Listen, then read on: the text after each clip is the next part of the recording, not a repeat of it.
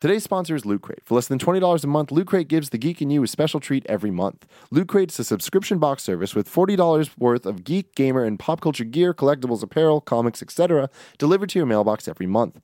This month, they're celebrating all the monsters you can fit in your pocket and the ones who need some crazy circle drawing skills to bring to the mortal realm. This month's crate features an exclusive collectible they've told us is the most important object in pretty much the whole universe. Plus, awesome items from Blizzard, Kidrobot, and more. You have until the 19th at 9 p.m. Pacific to subscribe and receive that month's crate. And when the cutoff happens, that's it. It's over. So go to lootcrate.com slash kfgames and enter code kfgames to save $3 on your new subscription today. And this episode's also brought to you by Squarespace. Squarespace is the easiest way to create a beautiful website, blog, or online store for you and your ideas. Squarespace features an elegant interface, beautiful templates, and incredible 24-7 customer support. Try Squarespace at squarespace.com and enter code kind of funny at checkout to get 10% off. Squarespace. Build it beautiful.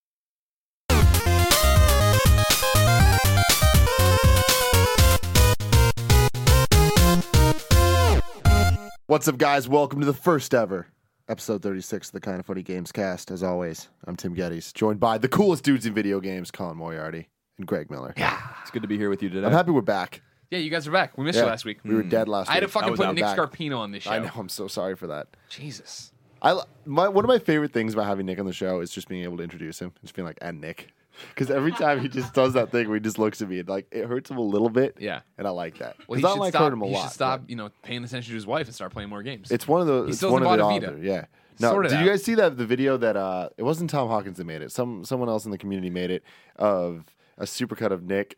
Like it was just me and you talking about Game Oh, Boy yeah, yeah. Advance And he's like- he's like totally and the spacing camera, out. Yeah, Yeah, Nick just spaces out, and then the camera just zooms in on him. and they like do Vietnam flashbacks and then naked women and stuff. Yeah, it was great. oh man, I like to imagine that's what's going on in Nick's brain all the time. it is. I mean, you know, it's definitely nothing. It's not video games. I can Definitely tell- not video games. Well, now it is. He's hooked on Metal Gear. He is. He, he yelled at you and Kevin today to stop talking about Metal Gear because you're past him.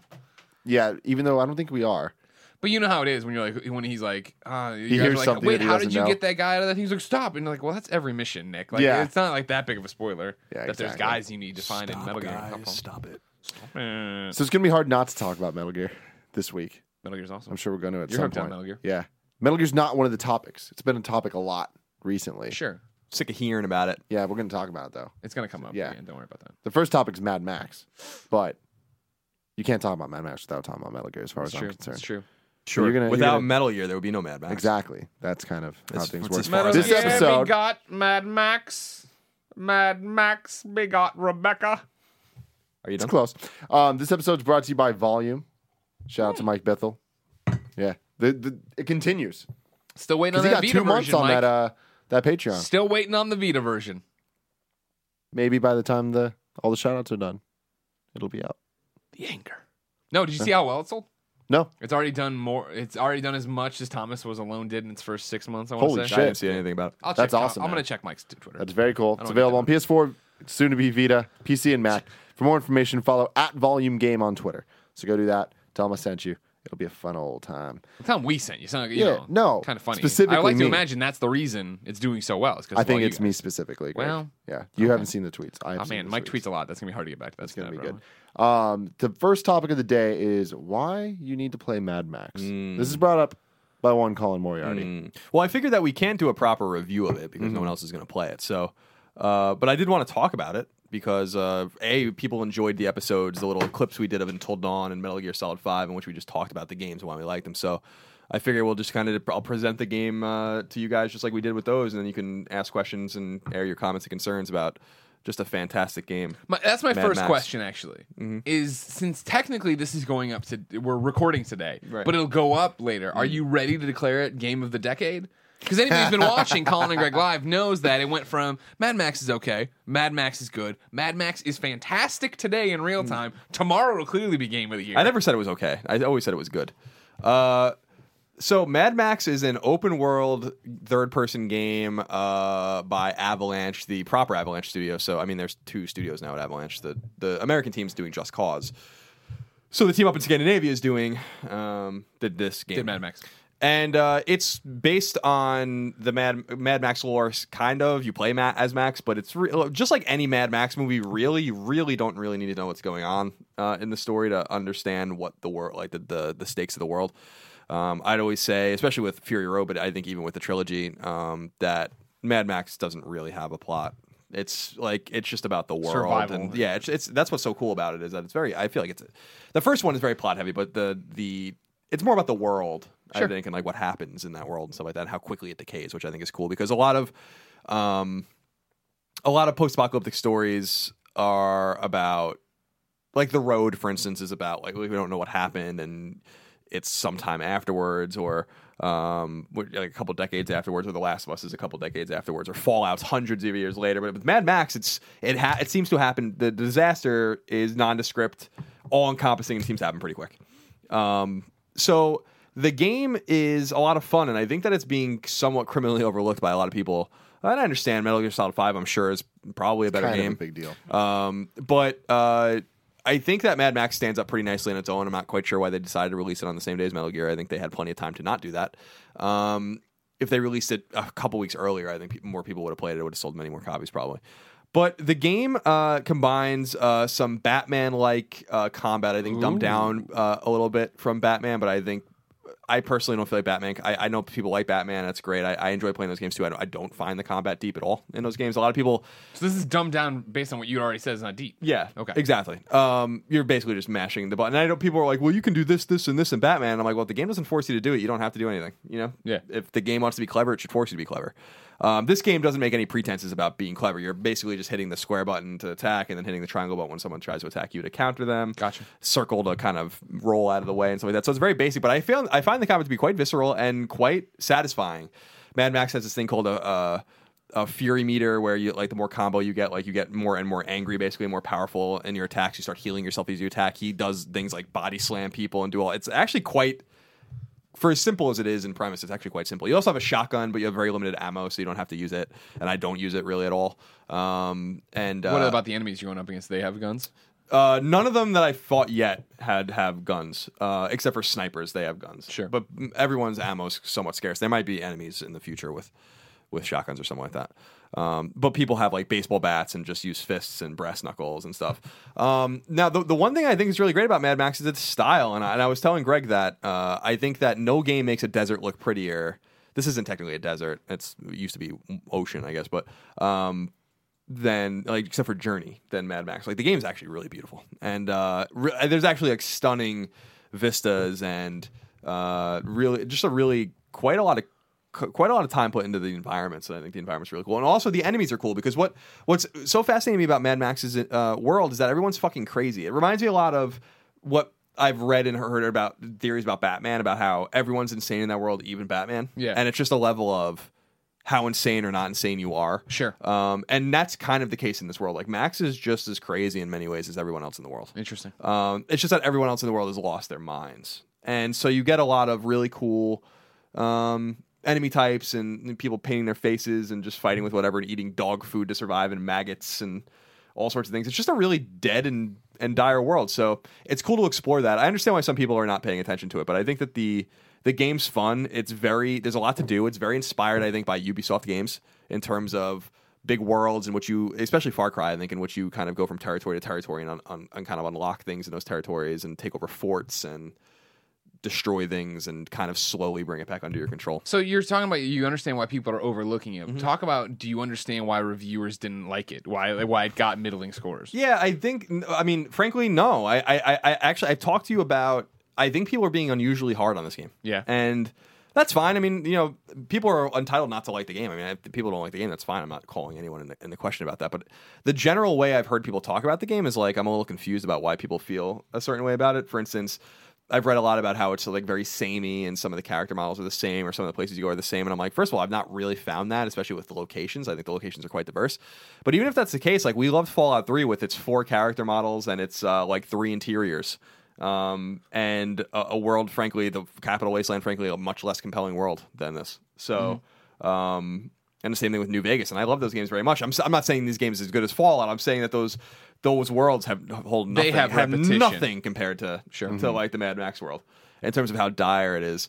Um, so yeah, like I, I think people, I think Do you think I'm sorry, go ahead. I was just gonna say I think it might be a product of people, and this is what I've been predicting for a long time. Is people are getting tired of open world games, and I'm kind of getting tired of them too. But I think that I, I like what this particular world holds for Do you think that the reason people are being hard on this one, in you're comparing it to Fallout, you're comparing it to Just Cause, these different things.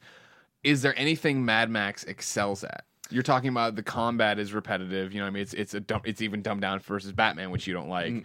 The you know environments are repetitive. Is there a story that's bringing it all together that makes it awesome? Well, so I think that the first of all, I think the environments are repetitive because the world's fucking dead. So like like what do you, like what are you supposed to look at? Like I this is the one thing I said about Mad Max that I think resonated with me as a Mad Max fan, a fan of the lore, but also just a fan of the game is that this might just have been as good as they could have done because mm-hmm. the world of Mad Max isn't there's nothing funny about it. You know what I mean? Yeah. Like it's not like and there's no normal people in it. It's not like Fallout where people are like trying to make like like no, lead kind of normal lives and stuff like that. And there's a kind of a comedic edge to it. Like I don't find that in Mad Max's world. The world's fucking dead and everyone's trying to kill each other. They're eating each other. You know, Yeah. they're they're like it's just a decaying, totally collapsing world full of sandstorms and awful weather and uh, things turn on a dime. Now you were talking about the story. There is a story, and I don't think the story is very important. I don't think the story is very compelling. The one thing I like about the story more than anything else are the little things you call you find called history relics, which are pictures and stuff and like notes that you find where it shows the world before Decatur while it was decaying and how the world remained normal even when it was decaying until like a turning point happened in which everything kind of fell apart. And I like it because Max doesn't really speak very much in the game, but he speaks a lot when you pick up these relics. He like he he like talks to himself about like the pestilence that happened and the crops mm-hmm. failing and the water disappearing and how we took everything for granted and stuff like that. And I think there's like a more much like a George, anything George Miller touches, I guess, in this, in respect of this franchise, there's a deeper kind of meaning if you want to mm-hmm. find it. But there's that's not maybe the reason you'd play the game. See, what sounds interesting to me is that why did this need to be a video game? Because you're saying this is as good as it you think it can get for a Mad Max thing, and it just sounds like okay, the plot's not that good and the combat's not that deep. But then it's like, well, why why isn't it just a movie? You know, I feel like with Batman, like being like the days of licensed things being bad is essentially like not a fact anymore. It's not It's like no- it's not no longer a foregone guarantee. conclusion It's- yeah, that yeah. it's, it's going to be bad. Um, but with Batman, you know, people like Batman. A Batman game makes sense. You know, being able to play as Batman makes sense. Being able to play Mad Max isn't necessarily something like seeing the like the the movies. It's not like I need to play this. You know, Yeah, I don't. I don't. I mean, this is the first time they really tried to do something like this, and I, I don't necessarily disagree that. However, cursorily it, it's related to you know Fury Road. It seems clear like those those were trying to be aligned with each other. Sure, cash in. um, you know, back years, um, even when the movie finally got off the ground after many years of trying to make it. Yeah, I mean, it's a valid question, and I don't necessarily think this game's for everyone. I, I would like, I feel like a game I really enjoy, like Dying Light, um, can relate to a lot of people. I feel like even a game like Arkham Knight, which I think is overrated, is still a fun game, and I understand why people like it, and I think it's got great presentation value. I think the reason that I think it's not going to get much better than Mad, for Mad Max in this is the same reason why I think you probably couldn't make a much, a very like a a nine point five or a ten game on the road. Like the road is is my favorite post apocalyptic anything that's ever been made, but it's like really dire and dark, and at some point, like there's no hope in that world. And Mad Max, there's no hope. The whole the whole So- story is about him trying to find a place that doesn't even exist, so he doesn't have to live in this world anymore. Man, that's what the story's about. You know what I mean? Because the immediate way to pinprick that theory would be The Last of Us, but there's hope in The Last of Us, so I'm with you. Yeah, exactly. The Last of Us is all about hope. Yeah. In, in, in, in a way. It doesn't start out that way, but it, it, it starts out with a lot Mm-hmm. of loss. But I mean, The Last of Us becomes all about hope. Sure. Um, and Hope Solo. Hope Solo, exactly. Um, so like I, I'm a little conflicted on on Mad Max in terms of like I kind of get why people might not it might not resonate with people. I think it's a bit more about people's sensibilities to worlds that have no redeeming qualities to them because that's what Mad Max is, and that's why I've always really been drawn to it. It got it gets a little campy and weird at times, and as things like from that era do. But you know, I think that uh, the game is worth playing. I think if you like games where you check boxes, which is basically what this is, then I think you're really going to like it because there's a lot of boxes to check. There's super deep customization options in terms of upgrading your character. Um, well, let me let me let me back up. Like, there's there's the systems are actually surprisingly deep, and I like them. Although I don't know that everyone would like them. So there's like these there's like hundreds of challenges that you complete. The challenges can be like kill ten guys with this thing, eat dog food five times, find thirty thousand units of water, whatever it is. And then you for each one you check off, it will just pop up and it'll be like you completed this one, and then you get an experience point. Then you use the experience points to uh, upgrade your character, and you unlock like higher and higher levels, and like you're, so you're ranked. There's like ten rankings or whatever. Um, and with e- within each ranking is like 10 sub rankings where you can like you know put your points into like getting more health or doing more damage or finding more loot when you you know like those kinds of things so there's like that upgrade system then there's like a whole thing about uh, the magnum opus which is your car and how you can upgrade that. And there's like I think 18 different pla- ways you can upgrade that, and each way you upgrade it, there's like could be up to like a dozen ways to upgrade it within each of those things. So like you're upgrading the fender, you're upgrading the wheels, you're upgrading the tires, you're Sure. upgrading like your defenses and all that kind of stuff. So there's that whole thing. Then there's like dozens of cars to find. Like you can jack other gangs' cars and like add them to your collection, use them in races and all those kinds of things to earn more experience points. Um, and then there's uh, so like there's there's just a series of things to unlock. There's like fortresses that you unlock and then you build them up and stuff like that. So it's just a game where you're like slowly just becoming more powerful. Um, and you just either have to have the motivation to do that or not. So in each territory, there are like gangs running that territory, and so like you have to disrupt their supply chains. You have to you have to find their minefields and destroy them. You have to find their watchtowers, and they they put things up called scarecrows that show that they own this territory. You like rip them down with your car. They have like fortresses and own oil like oil encampments where they're like still harvesting oil or water, whatever. You destroy those, and like slowly you just the map just turns from red to yellow in like these little places, and so it's it's it's very Far Cry like, and I love Far Cry. So Yeah, Far Cry's great. um, because I think Far Cry just gives you all these boxes to check. There's a lot of shit to do in the game. Um, so it's not if you're looking for a game with like very literal like Last of Us like plot, you're not going to find that he, in Mad Max. That's not what Mad Max is about. And so I think that anyone who's looking for something like that doesn't really understand Mad Max, and that's and that's fine, you know. But that's still a valid complaint if that's what you're looking for. I just don't think that you would go into Mad Max looking for that. Fury Road is awesome, and Fury Road is not really about anything. It's Yeah. a, it's about a man and his and his, and him trying to help these concubines, whatever, get away from this thing. But all of the storytelling is in the aesthetic. It's not in the in. No one's actual telling plot. exactly. There's no plot. Like there's no. Fury Road is a two-hour side quest. And that's does Did you see it? Yeah, Oh, I did don't you like it? Yeah. yeah. I watched it on plane the way that's movies right. are meant to be watched on the back of a Virgin America screen. Good lord. Um, God forbid you put it out day and date digital. and I watch it on my TV. The point I'm making there though is the fact, and that does, isn't an insult, but it is like people, you know, at the end. Spoilers. Matt, Matt, you know, Max turns his back and walks away, right, to onto his next adventure. You know what I mean? It's totally just like I could totally. This isn't about him. This is just like some side thing that popped. Yeah. The exclamation mark went off as he was walking and, and Right. got engaged with it. I, I think as Mad Max has gone on through these films, like it's become less about Max. Max is almost like an avatar. It's about it's about Right. it's about the world. Mm-hmm. The world is the story. The world is the main character. The and like so in, in Fury Road, to me that movie was awesome. I fucking love that movie. I think the movie's extraordinarily good. But it has very little dialogue. It's it uses a lot of camera tricks. It's all about like people jumping on the cars and fucking fighting each other. But like that's not really what it's about. Yeah. You know? It's a little bit about hope and a little bit about lost hope and a little bit about family and and decay and all of these kinds of things. I think the movie's actually a lot deeper than even people give it credit for, but it's not literal. And mm-hmm. I think that a lot of that can be found in this game. I wouldn't compare Avalanche's Mad Max with Fury Road. I think Fury Road's an extraordinary movie. I don't think that Mad Max is an extraordinary game at any time because to answer Greg's question that he asked a while ago, it's like, th- what does it do extraordinarily well or like d- do exceptionally well? What's the standout Probably nothing. positive? Mm-hmm. You know, but it does everything it does very good, like very well. Like and that's and I think that that's more than a lot of games can say. Yeah, I think the biggest thing going against it is the the Metal Gear thing and the fact that everyone's playing Metal Gear and they came out the same date. But do you think that that really is going to affect this game in the sense that how you're describing this, it really sounds like you need to like Mad Max a lot. You like the world, and then you will f- you will enjoy it because you enjoy what Mad Max is. Would it be enjoyable to people that aren't Mad Max players if this game had come out in a time when there wasn't other games around?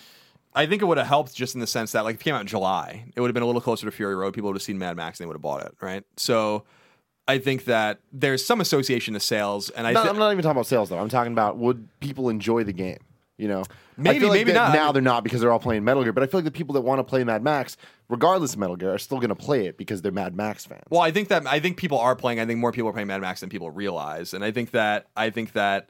Um, I mean, I, people tweet me all the time about the game they're playing, and, and and I even got you know one one you know buddy of ours for that we know through our shows in the past, where reached out to me. He's like, I'm surprised by how much I like Mad Max, and I think that's that's kind of the feedback that I've been getting is when you see a game along a spectrum where it's getting like nines and it's getting like fives, that's not really that common for a AAA game. Usually, people settle a little more there's always an outlier, but people settle a little bit more in some place. And some people like fucking are blown away by this game, which I'm not blown away by it. And some people are like don't like it at all and think it's boring and sterile, and I don't agree with that either.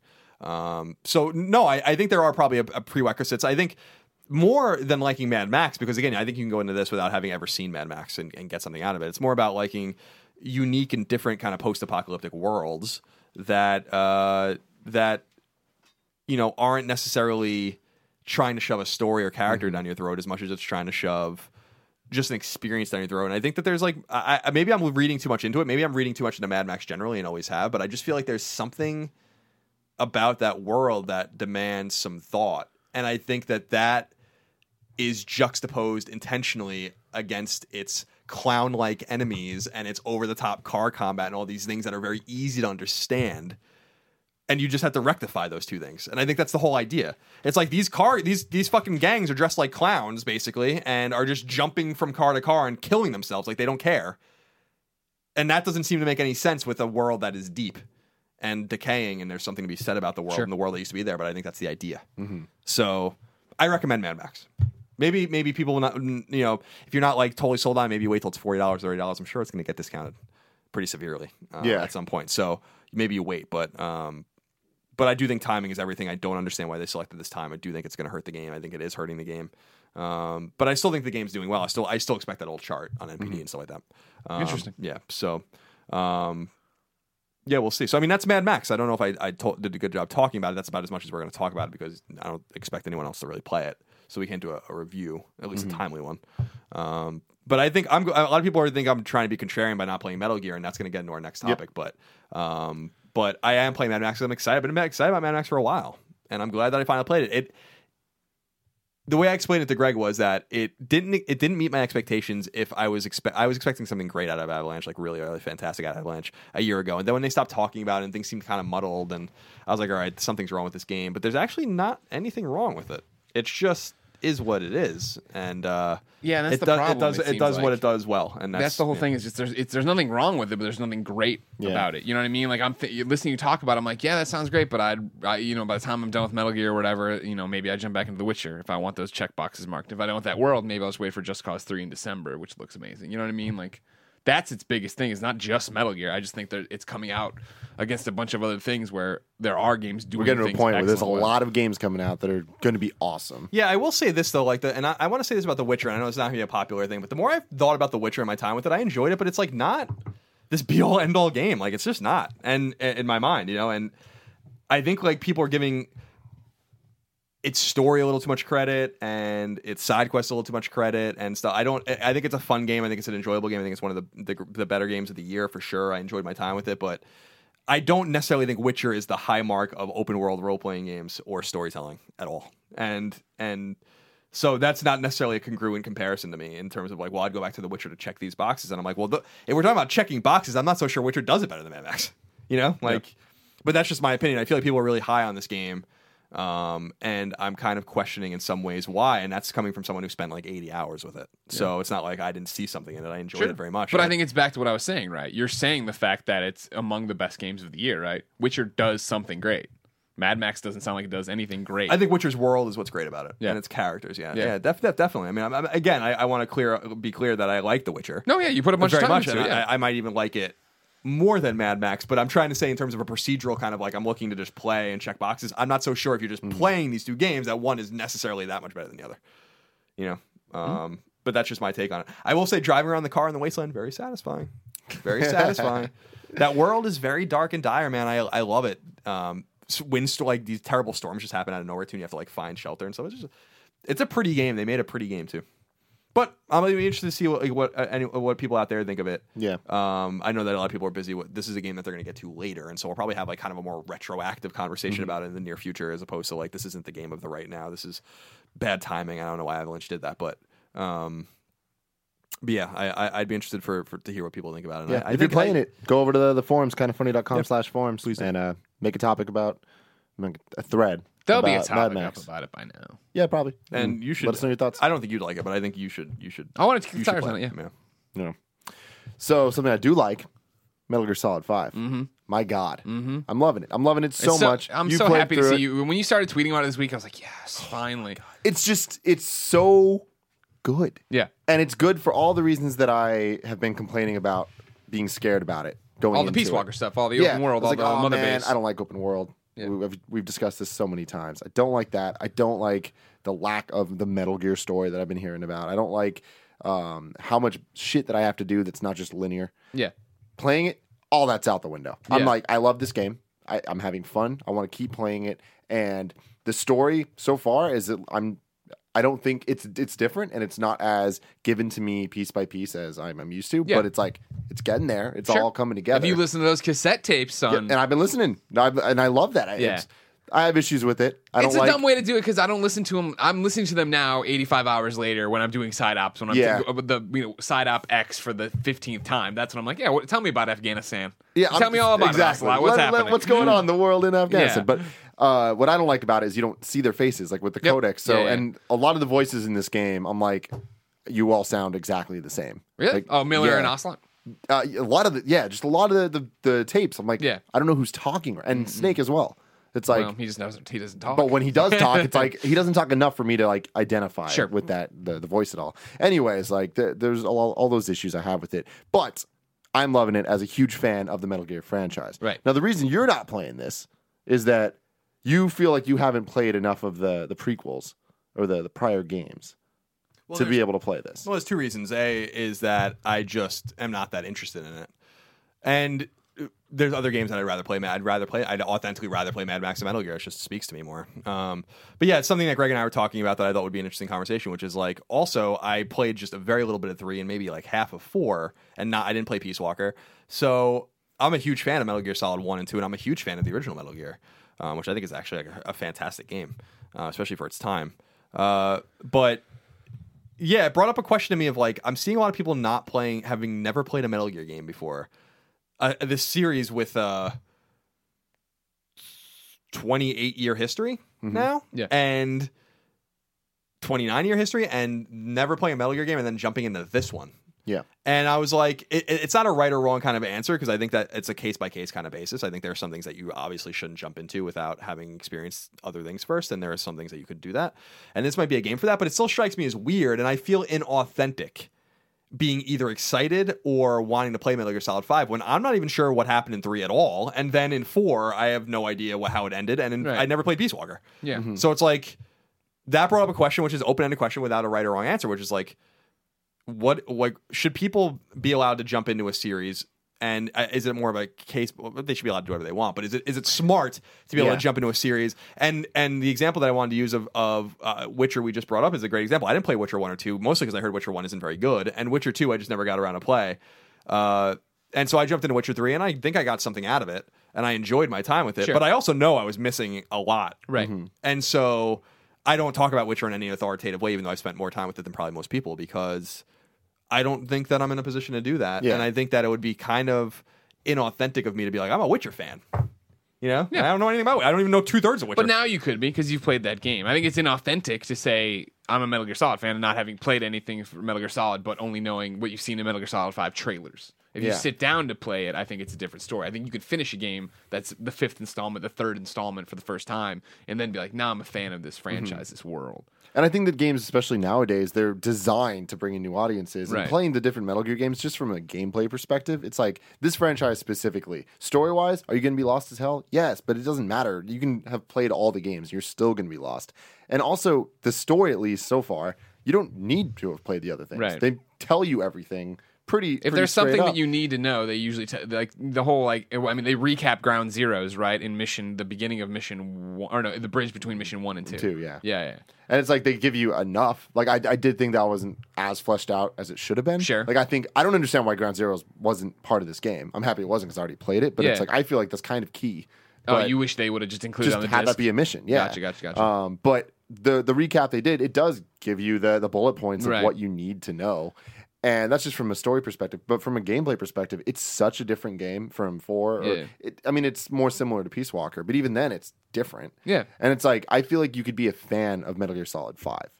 You Yeah. know, you don't need to be a fan of Metal Gear Solid to be able to. I mean, this is what we always go back to when I talk about in the review, right? Is the fact that I think Kojima took to heart, you know, criticisms from all of them, but especially four, right? Because four and five are the perfect examples for what we're talking about here.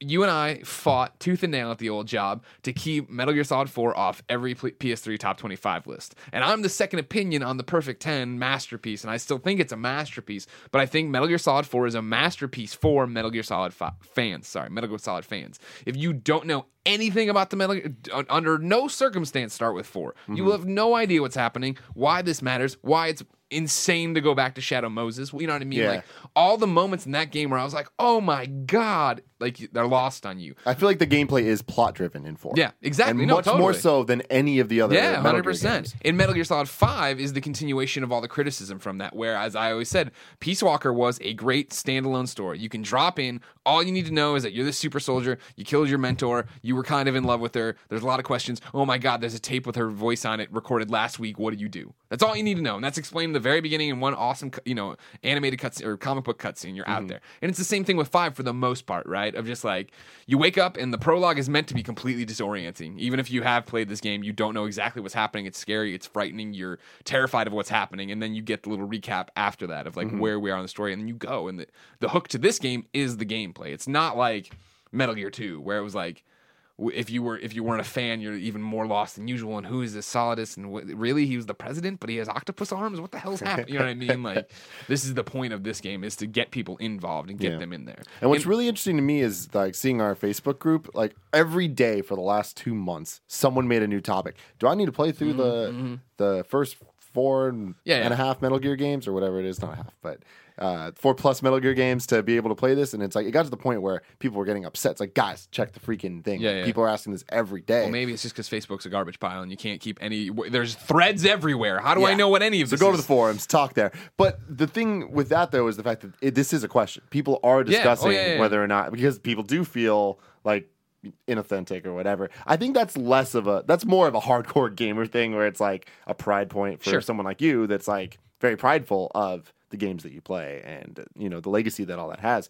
But I also just think from uh there's a lot of people that just want to enjoy this thing and they want to know can I enjoy it The, I mean, the dozens of tweets I've gotten, and I would even say dozens a day of people who are like, "Oh man, your your Let's Plays and your reviews sold me on. it. It's my first Metal Gear, and I love it. It's like great, that's awesome. You know what I mean? Because that is always the concern that I'm like, yeah, you could jump into Metal Gear Five, but I've you know loved this game and this this story forever, right? Mm-hmm. Now to your other point, Witcher Three, right? Witcher Three was the one where it was coming out, it was getting hyped and all this cool stuff, and I was like, this sounds like what I want right now. I want a world to get lost, and I want all this stuff. And jumping in and playing it, like totally, I'm enjoying it. I was having a great time, and I'm like, I love Triss. Triss is awesome. I'm gonna have sex with her, and I did. And I was like, I choose you, Pokemon, and I'm like, you're gonna be my girlfriend. And then Yennefer shows up, and I'm like, oh man, Yennefer's such a bitch, da da da da da. And then I tell that to Christine, which was a huge mistake because she went back and played one and two to get ready for three. Like she had never played them before, so she's like, Miss Witcher, right? And she's like, you don't even know. And she dumps all this information on about the story on me that I was like, didn't know any of that. Uh, that was never explained in the game. Maybe if I would have gone back and read, you know, all the appendices or whatever, I would have seen it or whatever. But didn't know that. But for me, I'm still enjoying it going forward. But I am definitely not connected to it like you are, right? She's putting up YouTube videos every day, d- debating choices and what happened here, and I was always like, oh, kill it, sure, Triss. You know what I mean? Like it's just an easier thing for me because I don't have that investment. yeah. Yeah, I think. I mean, I think to me it's a case by case kind of basis, and that's what I was saying. Like, I don't know if there's a really a right or wrong answer. Like, the right answer for me with Metal Gear Solid Five is I have no business playing that game. Um, really, at the end of the day, like I- I don't get like, that, and, and and to me, it's like because I know Metal Gear Solid One, and I know Metal Gear Solid Two. Metal Gear Solid 3 just didn't speak. Metal Gear Solid 3 got way too granular. Metal Gear Solid 4 was just not very good, in my opinion. And I really want to go back and play those games again and just experience it. But I think also my mindset is based on what I think Metal Gear should be and not what Metal Gear has become. Um, in the sense that, like, I was dismayed and actually really disappointed and even more turned off when I heard that the game like has no story. I was like, how is that even possible? It has a story, Just it's like- just not the traditional Metal Yeah, Gear. Yeah, th- but that's, like- but see, like- that's the thing though. And having played, uh, I'm like 15 hours in now. Like I'm right there with you. Like I'm, I play Metal Gear mainly for the story. The gameplay is like second to me. But it's like this is totally winning me over the other way, where the gameplay is awesome and there is a story. All those reviews scared me. Like even talking to Greg early on, I was like, oh man, get playing it. There is story. It's like it's not like those things aren't there. It is very Metal Gear. Like I was even telling Greg this last night. Like there's I was worried that there wasn't like the group, you know, like the the enemies that you're like, oh shit, there's these scary things out there that I'm gonna have to fight. They're there, you know. They don't. They're not as. but you said that they weren't there. They're not, but he's talking about the skull unit and their skull face, and then there's the skulls or whatever. yeah, there is. So but Skullface it's not is like the there's character. not Fat Man, there's not Fortune, there's not. yeah, it's not, so- they're not like individual personalities, but there is a group of them, and it's like, it. I don't think it's as dire as you think it might be. Because I mean, at least it wasn't for me, and I was worried. I was so scared about not liking it because of those things. Yeah, my intent is to uh, get to it eventually, and like it's not really a priority. Um, that uh, for me, I just need to play three and four. I don't think I'm gonna play Peace Walker. 'cause I just don't really want to. But But see, Like, that- I wanna- what's I- interesting about that is like you just you don't need to. but I feel like I should not. I might not need to, but I feel like I should. Like I, I just feel like, first of all, going backwards after playing five is probably going to be really difficult. Yeah. And uh, in terms of gameplay mechanics, especially with Yeah. tank control, especially the way three feels. Um, although three is you know an improvement from one and two, and four obviously is very different um, in terms of gameplay. But it's just it was just one of those things where I was like, uh, like I, I I consider myself a Metal Gear fan up to a certain point in time, and so. I would. I've always meant to go back and play those games again, and this might be the good excuse to do it. But I also think about you know, I think about my own ex- my the own like my, the games that I've jumped into without having any context. Witcher is a great idea, a great one, and how I I didn't like to Greg's point. I didn't really know what I was missing, and ignorance is kind of bliss. But no offense to the Witcher series, which is based on you know Polish novels, and people really enjoy those games and enjoy those stories, and they're probably more coherent stories, maybe even better told stories than Metal Gear. But no one's running around really worry wondering about like and dissecting the shit out of Witcher lore compared to the way that they do with Metal Gear. And so like I like Metal Gear is like really almost an an, an, an anomaly even amongst story driven games in terms of how people are obsessed with it and like people have different interpretations of the same exact things that are happening. And so I want to be able to go back and play it. It struck me as a bizarre game for people to jump into without no con- without any context. And I understand people are are doing that and they're enjoying it. And I'm glad people need to do what they need to do, but it doesn't. It's not like Castlevania or something where or Mega Man where it's like it doesn't really matter. Like the story's a story if you care, but it doesn't really matter. Especially with Mega So- Man, it's like the see, same that's thing, story though. over and over again. It's not like that, but it's still somewhere along the line. There was the break between gameplay and story with Metal Gear, and I think that Peace Walker. that it. Well, I think even uh, it was like it was four that took the first. Four was the one where it's it. I think you saw the branching path of where they wanted to go. Yeah, four like one, two, and three. You see the very clear like line. Four was the one where they changed the gameplay entirely, made it an action game, and then the, it was a story game. Like you, you needed to play the other ones to get that. At, at least one and two. Three helps a lot, and you'd have to play that. Then Peace Walker was just all right. We're gonna take the gameplay elements of four and give it a standalone story. And this is kind of just the continuation of that. So really, Peace Walker is the one that you you need to play in order to understand any of the story and stuff like that. All the like the obviously if you play through all of them, you're gonna get the little details here and there that make it more complete. But I mean, at least so far, there's nothing that I'm like. Oh man, I'm happy I played through all the other Metal Gears to know all of this. Yeah, I respect that. I think I just respect that. like. I think people give a Kojima. I guess what I'm saying is that I feel like this is my way of respecting what Kojima has done, which is to say, like, I don't want to just, I don't want to just run to the end. You know, like there's middle chapters that might not be that pertinent that I still feel like are important for me to understand. And a lot of people give Ko- Kojima shit for his kind of over the top storytelling and stuff like that, but I think that's part of his charm. I think that's almost, I think that's ninety percent of Metal Gear's charm. You know, there are mm-hmm. games that play better than Metal Gear. There are games that look better than Metal Gear, and I'm talking about all of them. Well, not You know? five though. That's the thing, man. Like five plays so well, and it's beautiful. Like I don't think it's getting enough credit for how amazing it looks. I mean, I've watched Greg play it. I think it's a pretty game. I don't think it's like amongst like. I think it's a very pretty and good looking game. I, and my personal opinion is I don't think it's like the fucking be all end all of games looks, and I don't and I don't really and I don't care about that either. Uh, that's not really that's like one of the least important things to me is the way a game looks. If it's fun, but this is more of me like not casting any judgments or palls on anyone, but rather to say like I kind of respect the legacy of this game, these games too much, and I still feel like I need I want to put three back on my Vita and just fucking get through it, you know. Yeah. And four, I played half of it, maybe even a little more, and I was like, ah like just take the time take like the week it would really take me if i just mm-hmm. did it to get those games out of the way and then maybe take a look at peace walker and just see or i could just watch like a video that recaps the story or whatever but i, I just feel like i want to be more authentic it reminds me a lot of like I said, there's like examples of things that I think you can get away with and things that you can't get away with in terms of story and like jumping in and whatever. It's like you wouldn't see Return of the Jedi without seeing Empire Strikes Back. Mm-hmm. That wouldn't make any sense. You'd have no context. You have no idea what the fuck's going on. You can pretend like you do, but you don't. And you don't know any of these characters. You don't know what the fuck happened to Han, who Boba Fett is, like any of these guys at all.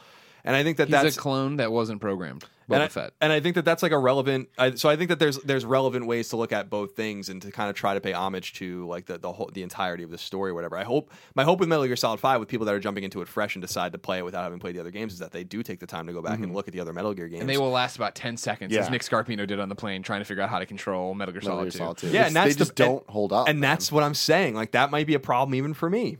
So you know, I think who has like a higher tolerance than some of this stuff for some people because I just want to, I want to see things through. But you know, I just don't believe you should play Uncharted two without playing Uncharted. I don't think you should, you know, uh, but you can play like the Killzone games because they're not really story heavy, or like you know, you uh, would you really play Well, I Halo mean, Five well, with no wait, experience wait, with wait, Halo? I mean, or would you, dialing like- it back, you think Uncharted you can't play? Like the I think- only don't- the only threat is uh, what's on what happening with Drake and Elena right now. The rest they're all like Indiana Jones pulp mm, things. Jump No, I totally disagree. I don't think you. Oh, I don't think you. I don't think you appreciate, especially two to three. But I think one to one to I two. think Killzone has more story in terms of like two to three. I need to know they just fuck. What was his name? Uh, the guy they assassinated on the steps or whatever, and then they put their head in their hands, and then we pick up right after that, and that's why Helghan's even more fucked than usual. yeah, but it's. A, but I. I At no point in, no in one cares two are they like in Kill- three are they like, well, what about when we, what about the blue sap? Like you want to know what's happening. No, I understand that, but I. I, I mean, I wouldn't con- compare Uncharted story to Killzone story at all. I totally don't, don't agree with you on that. But in terms of like its gravity and, and stuff like that, I think that like if you don't know who Sully is or Nate, is, you know, if you just jump, especially if, like you jump into Uncharted three, you don't know like why it's a big deal that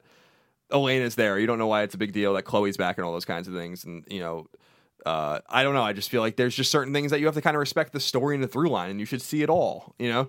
But if you don't want to, that's fine. That's what I'm saying. Is like it's not really a judgment call. It's like Yeah. do what you want. I'm just saying that like I'm trying to kind of formulate more um, this set of rules in my own head in terms of like how you should approach story driven things and kind of pay respect to it and have the fullest understanding that you possibly can because I do think that that Yeah. would add to your enjoyment of the game. And so I think that people like Fallout's another great example. Like Fallout 3 I, it was my first Fallout game and I never played 1 and 2 and I think you can enjoy Fallout 3 without Yeah. having context to the other games especially because they're so different. Um, and the same thing with New Vegas and the same thing probably with 4. Um, or the Elder Scrolls games, even though they're interconnected, they're really not. I, so I guess it's just it's just a case by case kind of basis thing. But I just I don't like my own internal feeling of inauthenticity when I'm like, yeah, I want to play Metal Gear Solid Five, and they're like, oh, what'd you think of four? What'd you think of three? I'm like, I hated four, and I don't, you know, it's like, so like, why are you excited about it? like, you know, like that. That's like my own internal kind of struggle with it. So I, I do intend on playing do three and four and maybe Peace Walker before I get to this game, just so I can feel complete. Yeah, about the whole And see, I'm with you on that. Like, I I like playing through everything. Like, I'm a completionist in that way. When I get into something, I want to do all of them. Like, I got on Metal Gear really late in the game. Like, I didn't play until I didn't start playing Metal Gear Solid until leading up to four, and I played through all of them. But I was like, I need to play through all of them to to get there. And I'm happy I did. But I just think it, it's different with this one. So I don't know. And I, with, with what about something like Final Fantasy? There's no connection at all. No, I, I mean that's that's what I'm saying. Or Dragon Quest, like these games that really have like very ancillary connections to each other at best. No, I, I don't think that at all. That's why I'm saying it is a case by case basis. If some, I'm trying to think of like a good example of like a, What really. about Resident Evil Four? I feel like you could play you could play all the Resident Evil games individually, but I do think that like you could not understand the full through line between all of them, which exists without having played all of them. But I do think four was the entry point for a lot of people. Um, so again, like yeah, we could sit here all day, and I'm tr- I'm trying to think of like like Grand Theft Auto is an example where it's like it doesn't matter um, which ones you played or whatever. But I do think that I just find it interesting when um, when a story driven game with a lot of lore comes Yeah. out. Um, and either I'm drawn to it without having any experience, or I watch with with Metal Gear a lot of other people being drawn to it, and I'm like, that's very interesting to me. But uh, I got to be honest, like the more I hear about Metal Gear, the more I don't want to play it. And like I and like that's that's I think so. I think it's just I'm coming from a perspective of a Metal Gear fan that an old Metal Gear fan that would sacrifice gameplay for story if that if like I had a choice. And I think that they did have a choice, and I think they did sacrifice the other way. And uh, that to me is like just sounds a little bit disappointing. I want I like I don't necessarily I wasn't judging Metal Gear Solid 4's exorbitant cutscenes because they existed. I, was complaining about them the ones I saw because they were fucking boring. You know what I mean? If you have something to say, then fucking say it. You know, like and and take the time to say it. That's fine. So I'm, I'm almost disappointed that because I think you're right that Kojima like really took Metal Gear Solid 4's criticisms to heart, and five seems to be a total the the exact polar opposite of that. See. I, I think that the, that's just in some ways though. It's not like a, a real. It's not fair to say that as the end all be all because it's just like in certain ways it is different, but it's not like they took it out. It's not like it doesn't exist. And I feel like they they talked a lot about five being more of a TV show season as opposed to a movie, and I definitely get that. This feels like an HBO show. This feels like it's being drawn out like longer, but it's still quality. It's still there. So I mean, I, I haven't beat it yet, so I can't say that like that it's the a really great season of TV. But so far, it's been an awesome half season. You know, Yeah, and like well, four is a great movie. Yeah, we'll see. I mean, we'll see, we'll see. Uh, I'm we already have seen how it's all panned out. People love the game, and I'm I'm, happy about that. I'm, I'm so I'm not happy. You know, it's funny because everyone hates Konami, but they'll still shove money in their pockets. That, that's a whole that's a whole other topic of like how we have no and I've talked brought it up before. How we have like no testicular fortitude in this industry in terms of like companies do shitty things and people bitch about EA, but they'll be at the next Mass Effect. Mass Effect, another great example of a game they have no business playing unless you play them in order. Well, one of the next Um, Metal Gear though be the one when they actually. I mean, like how, you want to support Kojima, right? And you want to buy it and say this is a Hideo Kojima game, right? Like, Right. how do you punish Konami? I don't know if you punish them on this one as much as you'd the next one that comes out and is Metal Gear Six or whatever, or Metal Gear Raiden, and it's not in any way connected to Kojima. That's would be the one, right? Yeah, no, like, it- fuck off. We don't do that. No, I agree. I'm not. I'm not necessarily blaming anyone for that either because I understand what people's draw to the game is, but I do think about that a lot. Where I'm like, you know, everyone just bitched about Mass Effect Three forever, talked shit about Bioware and EA, and then everyone's excited about Andromeda, and I'm like, okay, like. Remember how mad you were? Didn't weren't you just really so angry that you didn't want to ever buy EA? You know, that's why I always say like these companies don't really care because they know that people don't really stick by what they say in this industry. They Yeah. do in other industries. They do. You know, like if you buy if you buy a shitty Nabisco cracker or something or Oreo or whatever, like you're not gonna buy more Oreos. Like you know, like so it's it is interesting to watch that happen. But I brought up Mass Effect just as an ancillary uh, example. That's a, that's a great example of something you have no business playing unless you play them in order. You know what I mean? Like that that's like absolutely the way I feel. So that I guess that would be one polar opposite example. Wouldn't you agree with that? Like you can't jump into Mass Effect. I skipped two- one two and or jumped three. into two. You never played one? I played three hours of it and I was like, this is boring as shit, and stopped playing it. So you have no context of like you no, there was the, context. there was the, I watched the recap videos. I had the context. I mean, I know who Shepard is. I knew what I was getting into. Like I knew who the villain was from the first one. That's weird to me. Yeah, I don't. uh, Yeah, like that. That that's actually like the arc example of a game where it's like this I- is all two. Two is interconnected. amazing, and yeah. Two is great. I think three's even better, in my opinion. Um, so like I think there's uh, that's what I'm saying is like we had a whiteboard or a, like we can have magnets and be like this is these are you know like you can play Tales or Final Fantasy. It doesn't really matter. Like they're not connected to each other. Final, you know, you can like these games are connected to each other, but you can probably get around the story. And then these games kind of really are intimately connected with each other, and you probably should play them in order. I think it's just a case by case basis.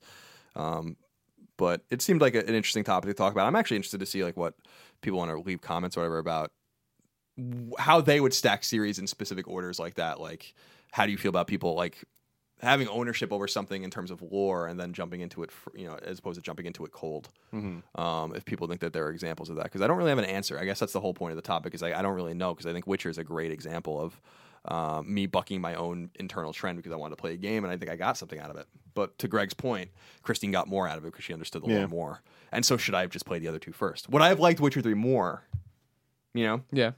that's the interesting thing. Like, for as much as people like Metal Gear, would they have liked it more? I mean, I think a perfect example is the Fast and Furious series, no jokes, where people that watch six or seven love them and they're like, oh, this is great. Like, the other one sucked, but this is great. But it's like, if you watched all of them, you enjoy six and seven so much more because you know all the stupid characters, you know all the, the Sure. ways that things connect and all that. So I think they would enjoy it more. It would be a better game, but Sure, and it's is that- still really good. So it's like, Right. it's the thing of how much better compared to how much time you need to invest into something that's antiquated and not good. Yeah, you know? that's that's it is an interesting question. Like, yeah, if, if I, for instance, if I went back and played three, if I would enjoy Metal Gear Solid Five right now, and I probably would. Okay, that's that exists in a in a vacuum in a bubble. If I had some sort of way to quantify how much more I'd enjoy it, if I would enjoy it ten percent more if I played three, and fifteen percent more if I played four, and twenty percent more if I played Peace Walker, that's worth it. You know, that. Mm-hmm. So I guess that that's actually an interesting way to put it. Like, would you have enjoyed? You enjoyed Mass Effect two a lot. Mm-hmm. It's a great game, right? It's a fantastic game maybe you would have enjoyed it 10% more if you had context more more context right of mass effect 1 and so was it worth it for you to skip it to not get that extra 10% i don't know that's a case by case basis Yeah. you know? What, what do you say about Metal Gear? What about it? The percentage thing. Just gut. I don't think you need. I think you could jump in and have a great time. I think you know enough. But I, I also think that part of this is just in your head. I think you know that you don't have the time or desire to play it right now, so you're making all these hurdles. Where you're like, well, I'm gonna go back and play three and four. You're not. And so then anytime and someone's like, Did you play Metal Gear Solid 5? You're like, no, I haven't had time to go back and play. And this isn't an insult, by the way. I haven't had time to go back and play three and four. It's like Persona almost, right? Well, I'm gonna do it when the Vita's dead, because you know what a time sink it's gonna be. And the Vita never died, and then you finally were like, all right, I'll play it. Like, well, it's not what I want to play right now, so now you're out of it and you're playing Helldivers. and persona is another great example too of, a, of those games are somewhat interconnected and like in terms of like some of a few of the characters Igor, and, yeah, and- and like the whole idea and the whole Sure. it's not in other words it's it's a little more enhanced than Tales and that Tales has like arts and gels and all these kinds of things that you use but they're not really connected or whatever but it's like I almost felt a little shitty going into Persona Four, like playing. I'm like, I'm kind, am I kind of like, No, that's ridiculous. a, but I, I was almost like, am I kind of like a poser? Like people have been talking about this series forever. And, I mean, you would be a I- poser, poser if you were wearing a teddy shirt and making Barry jokes already without having played it. Right. That's that's the barrier to entry there. As somebody who loved Persona Three, I do not. I did not get it. Other than oh, it's Igor. That's all I got out of it. You want to be playing Persona Four. I guess, I guess That was like a connection. Yeah. And I guess a lot of it, because I was saying it's it's not really out of a personal judgment or an internal judgment of myself, but more of I want to just respect. I have so much respect for people that d- do take the time and do know what they know and do do things what I would consult the proper way, however you want to put it, where they do. They have played the Persona games, they have played the Metal Gear games, they really know it and stuff, and then I just jump in and I'm like, "Hey, fuck you, motherfuckers!" You know, like, and I'm like, I don't want to be that guy either, you know. So I try to like kind of rein it in a little bit, where because I, I like I like respecting people that take the time, you know. Um, whether or not that's a good use of your time, again, this is all Yeah. very hypothetical, you know. But It's I wanted, video games. But I wanted to. But video game, you know, I know it's funny, but video games are serious. Like we, Yeah, no, I they're mean, serious as totally. we take them. Serious business. Well, they're serious as we take them. Yeah. Like I said, you wouldn't jump. Well, you wouldn't jump in a Jedi without playing Empire, or without you wouldn't see Jedi without seeing Empire first. But then, I mean, I know that the, the quality isn't here, but you look at episode one, Metal Gear 5 it very much is like episode one. oh, good. Well, in, in What this. the fuck does that Hold mean? on. You better In- fucking start yeah, no, no, talking I just fast. said qual- quality side in the sense that, like, yeah, there's characters and there's a bunch of things that relate. Like, oh, yeah, R2D2's there. And oh, yeah, C3PO's there. Gotcha. No one gives a shit. Like, you don't need to know that those things are eventually going to be things that do stuff. This is a game that, especially with Metal Gear, the fact that it's now it's in the 80s and it's like, all right, we know what happens in the 2000s, we know what happens here. This is such just a game that just happens, you know? And like, I'm obviously, I'm not saying that episode one, Metal Gear 5 are at all Watto is in M- Watto is 5. there, yeah. But uh, boss. but what I'm saying is, it's like you can watch episode one, discount. and I don't think that you'd get much more out of it having watched the other ones. You know, Yeah, I mean, I guess it's a fair analogy. To be fair, one is before all of the other ones. So I mean, it's it's you would then go to two, three, four, five, and six. It's just that that was the order that which they were made. I understand what you're saying. In other words, like you don't. One is the beginning of the story. yeah, So like, of course, like you can jump into it without having any context. So I don't necessarily agree with your analogy. You know, Well, I mean, I understand what you're saying in Yeah. the main, but I don't know if that's the best analogy to use because one was made after four, five, and six, but it is still the beginning. You would still be able to go to two, three, four, five, and six from yeah. one. I mean, I guess that that's the thing is there is stuff that happened before this one, but it's all it's just like one of the Star Wars spin-off films almost. It's like Sure. I, I don't. I understand what you're saying, and I think you're right. And that's why I was saying I wanted to just talk it out because I don't really know the answer. Mm-hmm. You know, but I do like to. I really do appreciate and respect why some people like. I'm sure that there, I don't. I don't think it's you guys. I'm sure I wouldn't really be upset about this either. But I'm sure that there are Metal Gear fans that are quite upset that. Oh well, yeah, but that- those are the but- trolls. But no, Yeah. but, but, but, no, but I don't necessarily think that, that that's trolling. I think that's saying like I put the time in, and like these games are made for you know, like a, a person's opinion could very well validly be like this was a game that was made for like we we've, we've been waiting for this. What you're describing is bandwagoners. Right, But you're not going to put on a Metal Gear shirt and hat and be like, "Man, I've always loved Big Boss." You know what I mean? Like that's not what you're doing. Well, You know what I, mean? that's the, the point is that I just try to respect that too, because because I, I there there are IP that I feel very passionately about too with that, like Persona Five, for instance, which again is only is gonna be a standalone story. Um, you know, I'm I'm excited, I'm interested about, it. I'm very interested about it, but I don't, I'm not like fucking beating the drum because I'm like, what Yeah. the what the fuck do I really know about Persona? I don't really know anything good. about it, you know. So it's like it's, I'm excited, I'm excited to see it. I'm excited other people are excited about it, even though there's a standalone title. So we we're just kind of spinning our wheels yeah. here. I mean, the last thing I want to say about this is I think it's interesting that I think a lot of this conversation is just because there's a five at the end of the title. If it was just Metal Gear Solid Phantom Pain, then would you feel differently about it? Uh, not unless my mind was erased about all the other games that came before it. You know, Well, 'cause what I'm saying is like with If it Peace was Walker, just a so like Peace Walker doesn't count just because there's not a. a Well, no. Peace Walker. I don't like. I don't want to play Peace Walker because I know that it's it's again not the Metal Gear that I want. You know, Mm-hmm. like it's very numbers driven and not like it's got like a non-linear kind of thing going on in terms of like going to missions and building things up and and as opposed to like just a, a beginning and an end. You know, and, Yeah. and like that's kind. of, And I'm sure this is a plot, but in a campaign, but. That's what I loved about Metal Gear was like this is what's happening on Shadow Moses. That's done. This is what's happening on Big Shell. That's done. You're now you're riding. That's done. Like all of these kind, you know, like like all these kinds of things. Supposed to be like, all right, now get an S rank. It's like, what the fuck are you talking about? You know, like, like, and that's just me being an old Metal Gear fan and not mm-hmm. a new Metal Gear fan. You know, that's that's the thing. So it's like, I don't want to get an S rank. I don't even want to be But that's ranked not even all. the point. That's the whole You know, point. Like you don't need that. Isn't that's there for you to replay it? It's not even the goal. I was telling Nick that the other day. I'm like, don't even worry about that. Like, Yeah, that's no, I'm, the I'm B right now. ranking my way through fucking Metal Like, Gear who the hell cares? 5. It doesn't I mean do if you want to go back and platinum it, that's when you go back and worry Right, about it. And what's are- funny is like the fact that Peace Walker is the game you should play to uh, be set up for this For the game, story, but it's the one you're going to skip. So I don't understand. Just re- and also just you don't want to play Metal Gear. That's fine. That's a fine answer. But I, but I mean, I don't know. I, I don't think it's that easy. That's what I'm trying to talk it out. I don't. I know, it's but I think, I, but that's what I'm saying. I think after talking it out for this long, I think the answer is you just don't want to play Metal Gear. It doesn't interest you. It is Peace Walker. Yeah, you and- just said yeah, you don't want to play Peace Walker, so you don't want to play five, and yeah, that's it's fine. disappointing. It- yeah, it's just what I've heard about the game has been disappointing to me. Not that the gameplay is great. I mean, I think it's awesome that they've married gameplay finally to the game. But well, I guess they did that with really Peace Walker. Some would argue they did it with four. But yeah, it's I guess it's more about like what I'm looking for and what I'm getting or what I'm set, what I'm hearing are just two different things. And so, yeah, maybe it's not for me, but I'd like it to be for me because I, Metal Gear Solid was one of my favorite games of, of that generation. Metal Gear Solid Two is maybe my favorite PS2 game. So, um, I'm sure. When so we get there's to a the dis- of- there's a dissonance. when we get to the end of the year, and if you haven't played it then, you'll have to play it because we'll all have to sound off when we go like, "This is what we need game of the. These are our Mm. picks for a kind of funny game of the year." Like we'll all have to play a little bit of each piece, or at least have presentations of why we think it's cool. presentations. I like I'll, that. I'm gonna. I'm already pre- prepping my PowerPoint for the Okay. Had Upon HD release. I'm sure it's coming. Mhm, it's coming. All right, moving on. That was a good discussion. I like that. This topic's brought to you by Patreon. As always, thank you Oh. to all of our Patreon users. Hey, That are amazing. Thank you. Kevin, make sure that their names flow freely like the rivers. Remember when? You, remember when Nick. Scarpino asked you if you needed lower thirds, and you're like, "No, we have everything." Yeah, This is probably one of them you needed, right? assume this was made, but you know, we'll have him make it later. It'll be fine. He's got nothing to do at home. He's probably playing Metal Gear. Can you text him? Yeah. Thank Hey you. Google. Cool. Text Um, Nick. Min Chung from Patreon says, What are your thoughts on the Big Three's ability to listen to its customers? We saw Sony listen to its customers during the PS4's launch by focusing on what gamers wanted and asked for. Flash forward to now, it seems like Sony's rarely listening to the feedback of its customers, i.e., UI updates, friend notifications, folders, and let us change our damn name, Shuhei. While Microsoft is doing everything it can do to win them back, and Nintendo, oh, Nintendo. Why are you calling me, Kevin? Get the fuck out of this room. Sony You're doesn't really need to do anything right now since they are winning. But Sony made one mistake with PS3. Do you think they'll make the same mistake again? And can they afford to make that mistake again? And can they afford to make that mistake again? In short, I know why these three companies operate the way they do at the moment, but I just want to hear your guys' thoughts on it.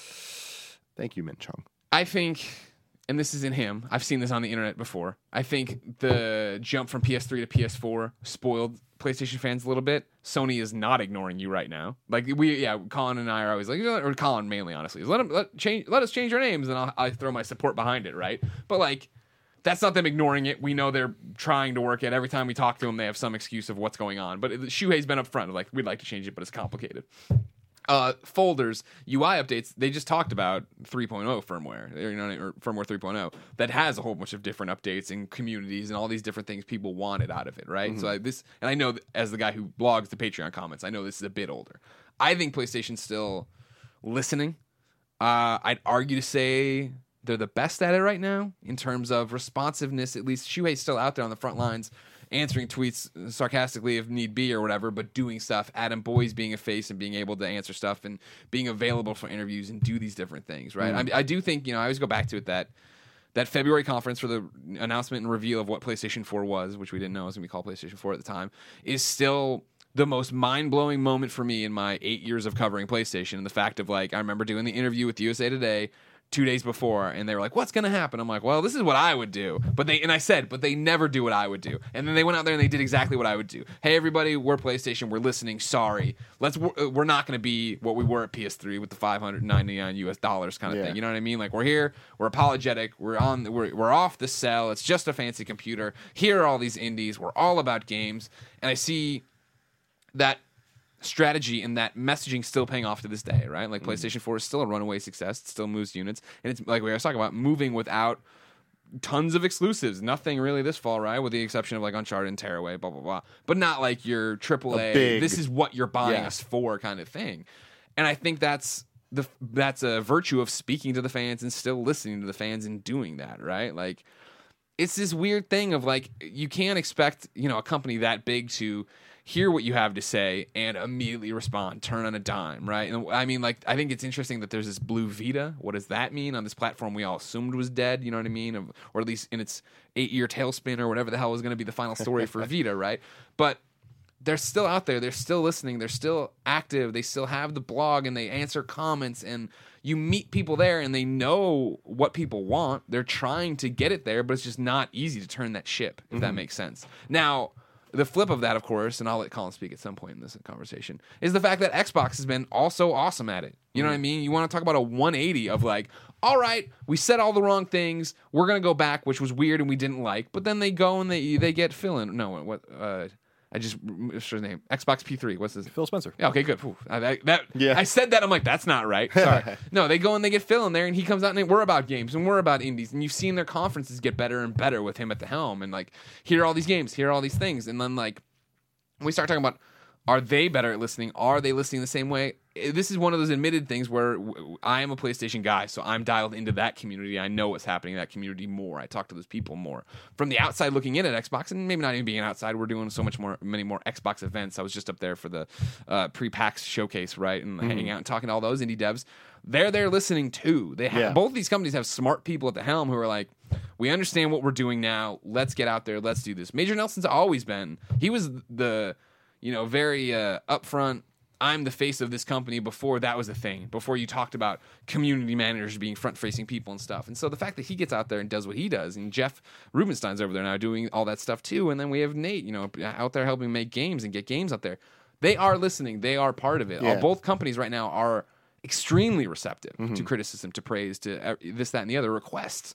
But it's just not as easy as being like, we want more friend slots. I'm like, all mm-hmm. right, fucking throw the switch. I mean, I think that's the biggest thing. We talked about this this before a couple weeks ago when we are talking about what features we want to see in the systems. It's not that easy, and it's like all these things that seem simple, like oh, why can't we just change our usernames? It's like that requires an entire infrastructure being changed, Right. And like being able to work with that and security flaws and all that stuff need to be figured out, or else your shit gets hacked, and Yeah. then you get upset when PSN's down forever and all that stuff. But it's like you know, every little thing there's a butterfly effect. Yeah, of you have to exactly, go exactly. back and like fix fix it from the, the beginning. So I do. They're definitely listening, and I also think that Nintendo gets way too much bullshit for like the way that you phrase this, making it sound like they don't listen. I think they totally do. I think they're in a bad position right now. They're trying to transfer over to the NX and stuff, and like X they did a lot of stuff.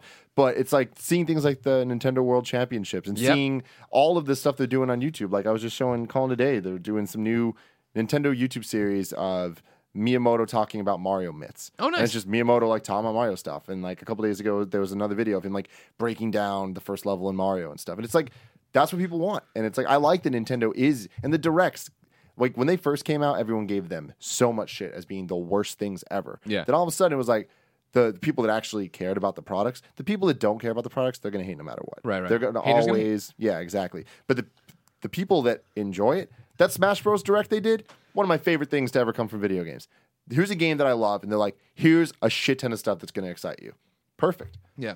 Everyone else that didn't really care, talking shit about it, but it's It- like they don't matter. and it's one of those things too of like especially with nintendo where I, and uh, correct me if i'm wrong on this i don't want to get off uh, screw this up because it's important when they talked about the new quote unquote metroid game the multiplayer Yeah. one that isn't a real metroid game didn't reggie say we know this isn't the metroid you want or expect or something like that well, later he said that in like interviews and stuff. it was it's signifying again yeah this isn't the game i know i know what metroid game you want we Mm-hmm. hear you it's just right now we're doing this but we hear you and we are listening and this is a thing right And I think that's the biggest thing. Is like we've talked about it before. They're in that holding pattern where they're they're not doing that because they're working on the NX and the Wii U's not the place and all this stuff. And it's like that's an issue. You know, it's like they're obviously not listening, but they're a corporation, and like the same thing going to PlayStation with the names. Imagine with Nintendo, they released a system that just simply isn't working. That's not just a, oh we'll change some usernames. Their whole system is the problem. Yeah. So it's like that's an even bigger. All right, guys, we got to go behind the scenes. We got to figure this out, and then we're going to come out. I'm hoping, you know, but you have to think that they're listening. And this goes back to the other argument we talk about all the time of all the people in the fucking government that are like talking shit about video games causing violence and all this stuff. When they die, things are gonna be over. We look at all these things like the Ninja Turtles cartoon and Transformers cartoons and all this stuff, where they're now being made by fans mm-hmm. of the mm-hmm. originals, so they're better than the originals because like they're the people that are most passionate about these things happening. I feel like Nintendo, you see that right now through their their social media and their YouTube and Yeah, their social stuff, media gets it. Yeah. where they're like, these are fans of Nintendo. These Yeah. are the people that Well, shit. like, yeah, the they hired making fucking the direct- Audrey Drake. You want to Exactly, talk about the thing bigger Nintendo? thing? it's like when you watch the directs, they're made for the fans. You know, Yeah. by fans doing all that stuff. Some of them aren't hits. Some conferences aren't hits for everybody. That's just how it works. Like Nintendo's E3 Direct, yeah, it wasn't good, but that's also what they had to show. Yeah. they had the Metroid Yeah, Blast yeah, yeah. That's what they were doing. And that's the big thing when we talk about with companies. Uh, you know, I mean, when you talk about especially like with stockholders and you know boards, are right. Like you can't say everything you want to say. There's a re and like even with us, like on a micro level, Yeah. obviously, right? Not to compare us to any of these companies we're talking about. We hear your criticisms of this show, shows you want, da da da, and there are th- wheels in motion and things are happening behind the scenes that we're just not ready to tell you about because we have a rollout plan. You know what I mm. mean? It's not like it was where I think Sony at the launch of PlayStation 3 was so tone deaf in the way of like you'll get a second job. This is going to be fine. You want you need this system. We don't need a functioning fucking PlayStation store. You know what I mean? Like all that dumb stuff where they learned a hard lesson. So the second part of the question is can people afford to ignore the fans again? Hell no, you can't. I think this economy and like the way video games have shaken out, Yeah. THQ have shown that. You Yeah. need to be receptive to what people And I don't think it's just video games. I think that just the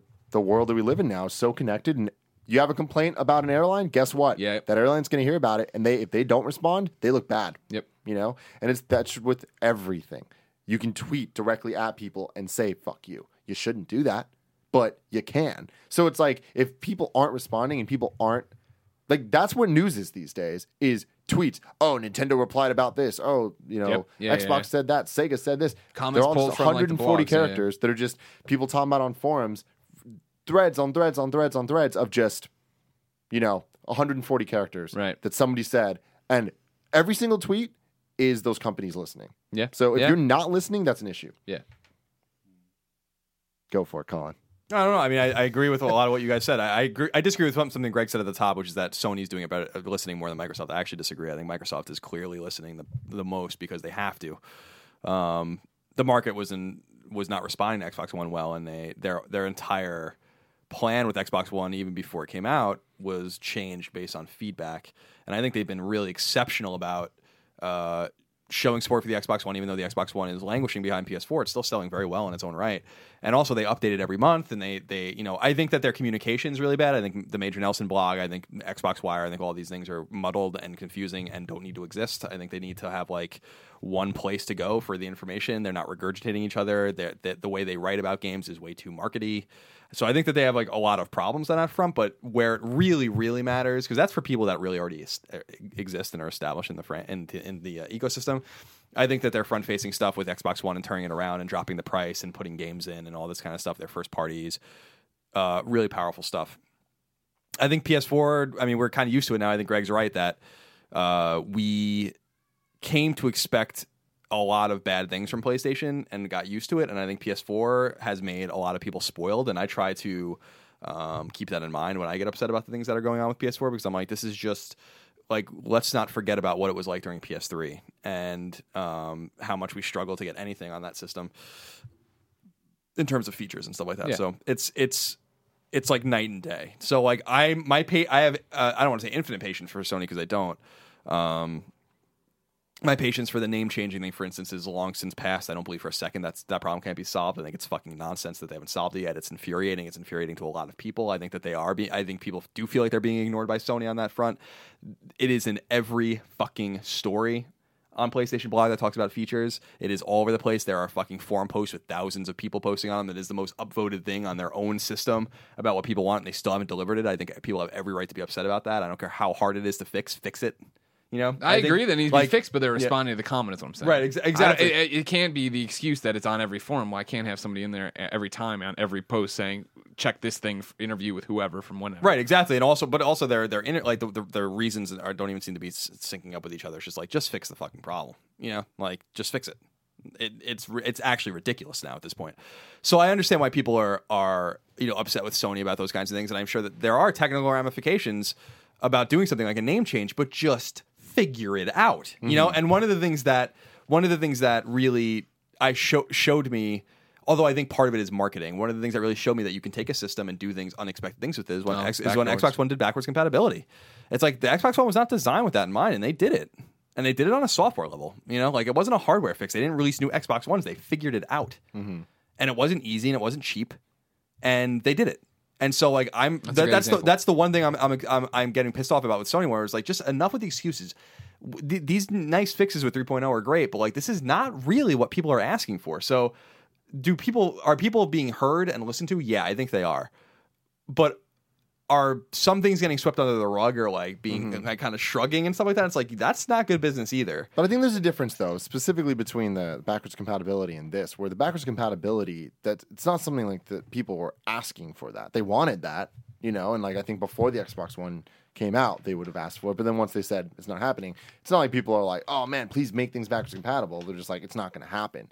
So for them, that's way more of like a that's a system seller thing. That's a marketing pitch. Oh, you can change your names on PSN that's not something that they're just gonna you know it, it, devote time to because that's not, you don't announce that at E3 and have people go crazy, right? I don't know about Uh, that at this But point. no, but that's the thing though is it's like the the hardcore would, right?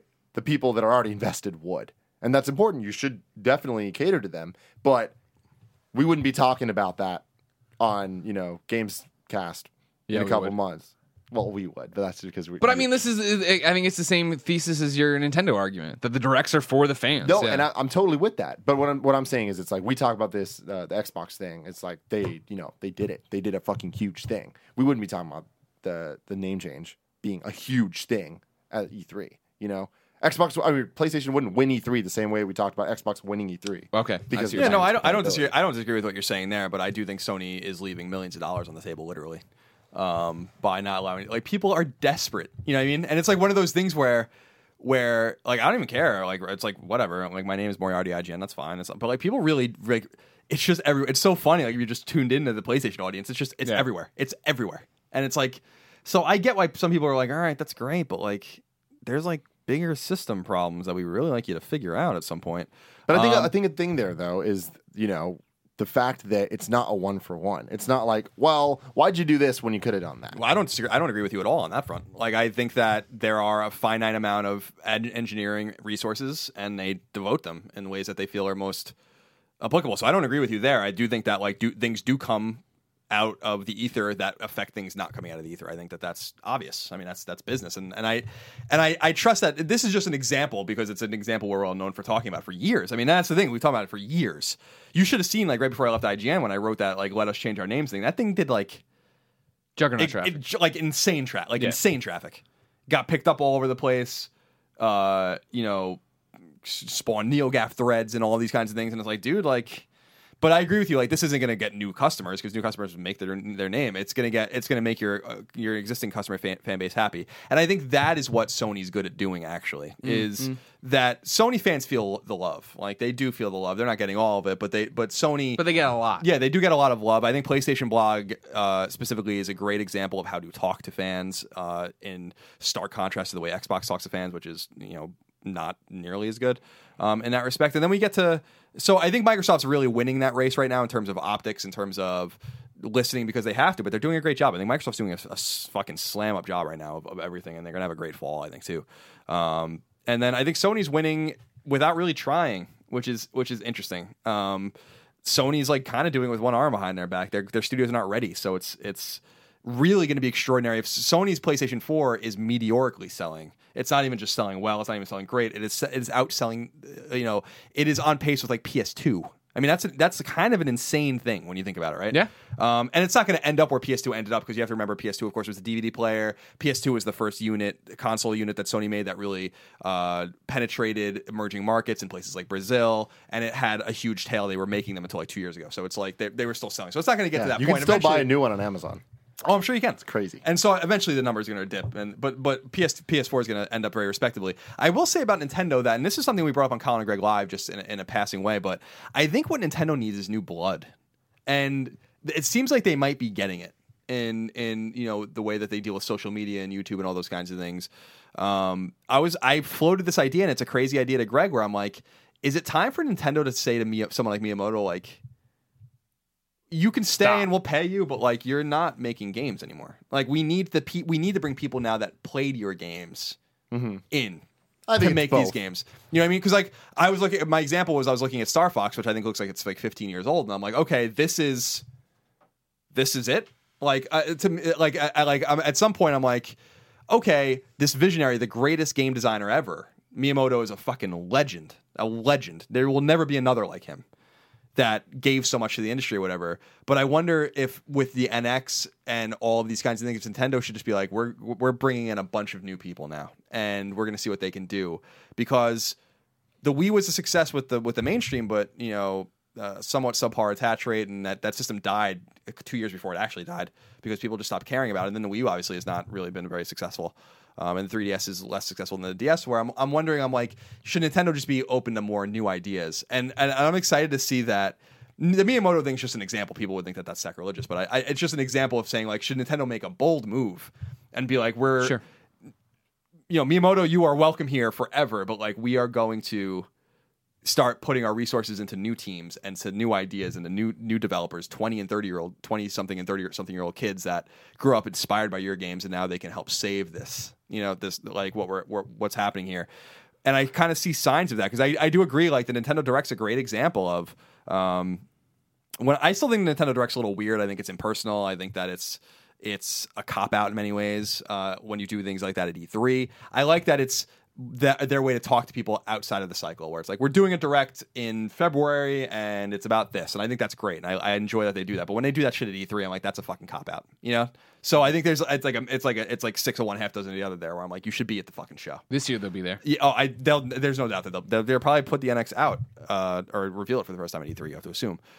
So like I think it's a mixed bag, but I see a Nintendo that's trending back in the right direction. Not necessarily in a direction that's going to make me a fan of theirs again, because the mobile initiative with DeNA and all those kinds of things. But they're becoming a company that's that's becoming smarter. You can tell that Iwata before he passed away, unfortunately, was starting to set the ship right again, and like kind of you know it, it's like an aircraft carrier when you have to turn it and it takes like a day, you know it's like he's spinning the wheel and then you know he's he's been spinning the wheel and and, and then he unfortunately passed away but it seems like that the direction has been They're charted on, yeah, they're still going that way. and so with Nintendo like what I would love to see them do is just I would love to see them trust their western affiliates more. I, I think Nintendo of America should be running that show you know?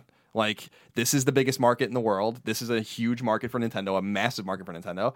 And they should have a little more trust in maybe some of their western partners to be mm-hmm. like we you know let, let us figure some of these things out and so I think Nintendo is, is on the right path, and I do think that these social media moves and all these kinds of things um, are making them a little more personal, which is something that Nintendo had lacked for a long time, and that was always so confusing because their games are the most personal, you know. And, Yeah. and so there was like this this fucking crazy dissonance between the nature of their games and the nature of them as a corporate entity, and they need to be able to merge those two things together. There's no reason why they can't have. I mean, people like Reggie and all these kinds of things, but Reggie, I wouldn't I wouldn't consider in terms of hardcore gamers, like core gamers, that like someone like Shuhei or Phil Spencer is like way more important to their companies than someone like Reggie is, and there's no important like why Reggie shouldn't be the guy, or or maybe not Reggie because everyone seems to hate Reggie now after the whole E3 thing, but like like someone, although I'm sure that will pass.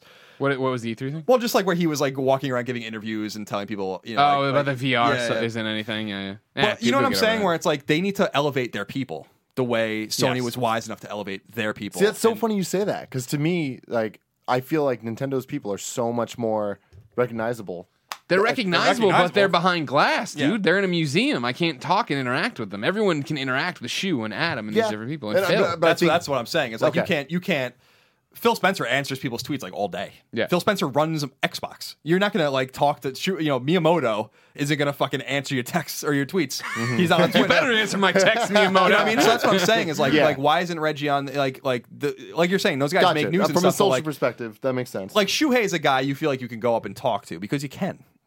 You know, I, I've been in this industry for a long time, and if I saw, I, I mean, I've met Miyamoto, uh, but I wouldn't feel comfortable just walking up to him and be like, "Hey, hey, dude," you know, like, like, but Shuhei, man. but Shuhei is like one, of, you know, or Phil Spencer, like these guys are guys that are just kind of doing their thing and stuff, and I think there's an organic nature to it that I think in the social media era is very, very important. Um, and I think that that's what I'm saying. It's so ironic because Nintendo has these guys that are so obvious just let them off their fucking leash. They're not going to do anything wrong. You know, that's uh, there's there's too much there's too much control. I think if, if Nintendo got into a more personal space, I think that because I think the NX is going to help them very much, and I'm super interested also to see their first mobile game, which is coming out this year.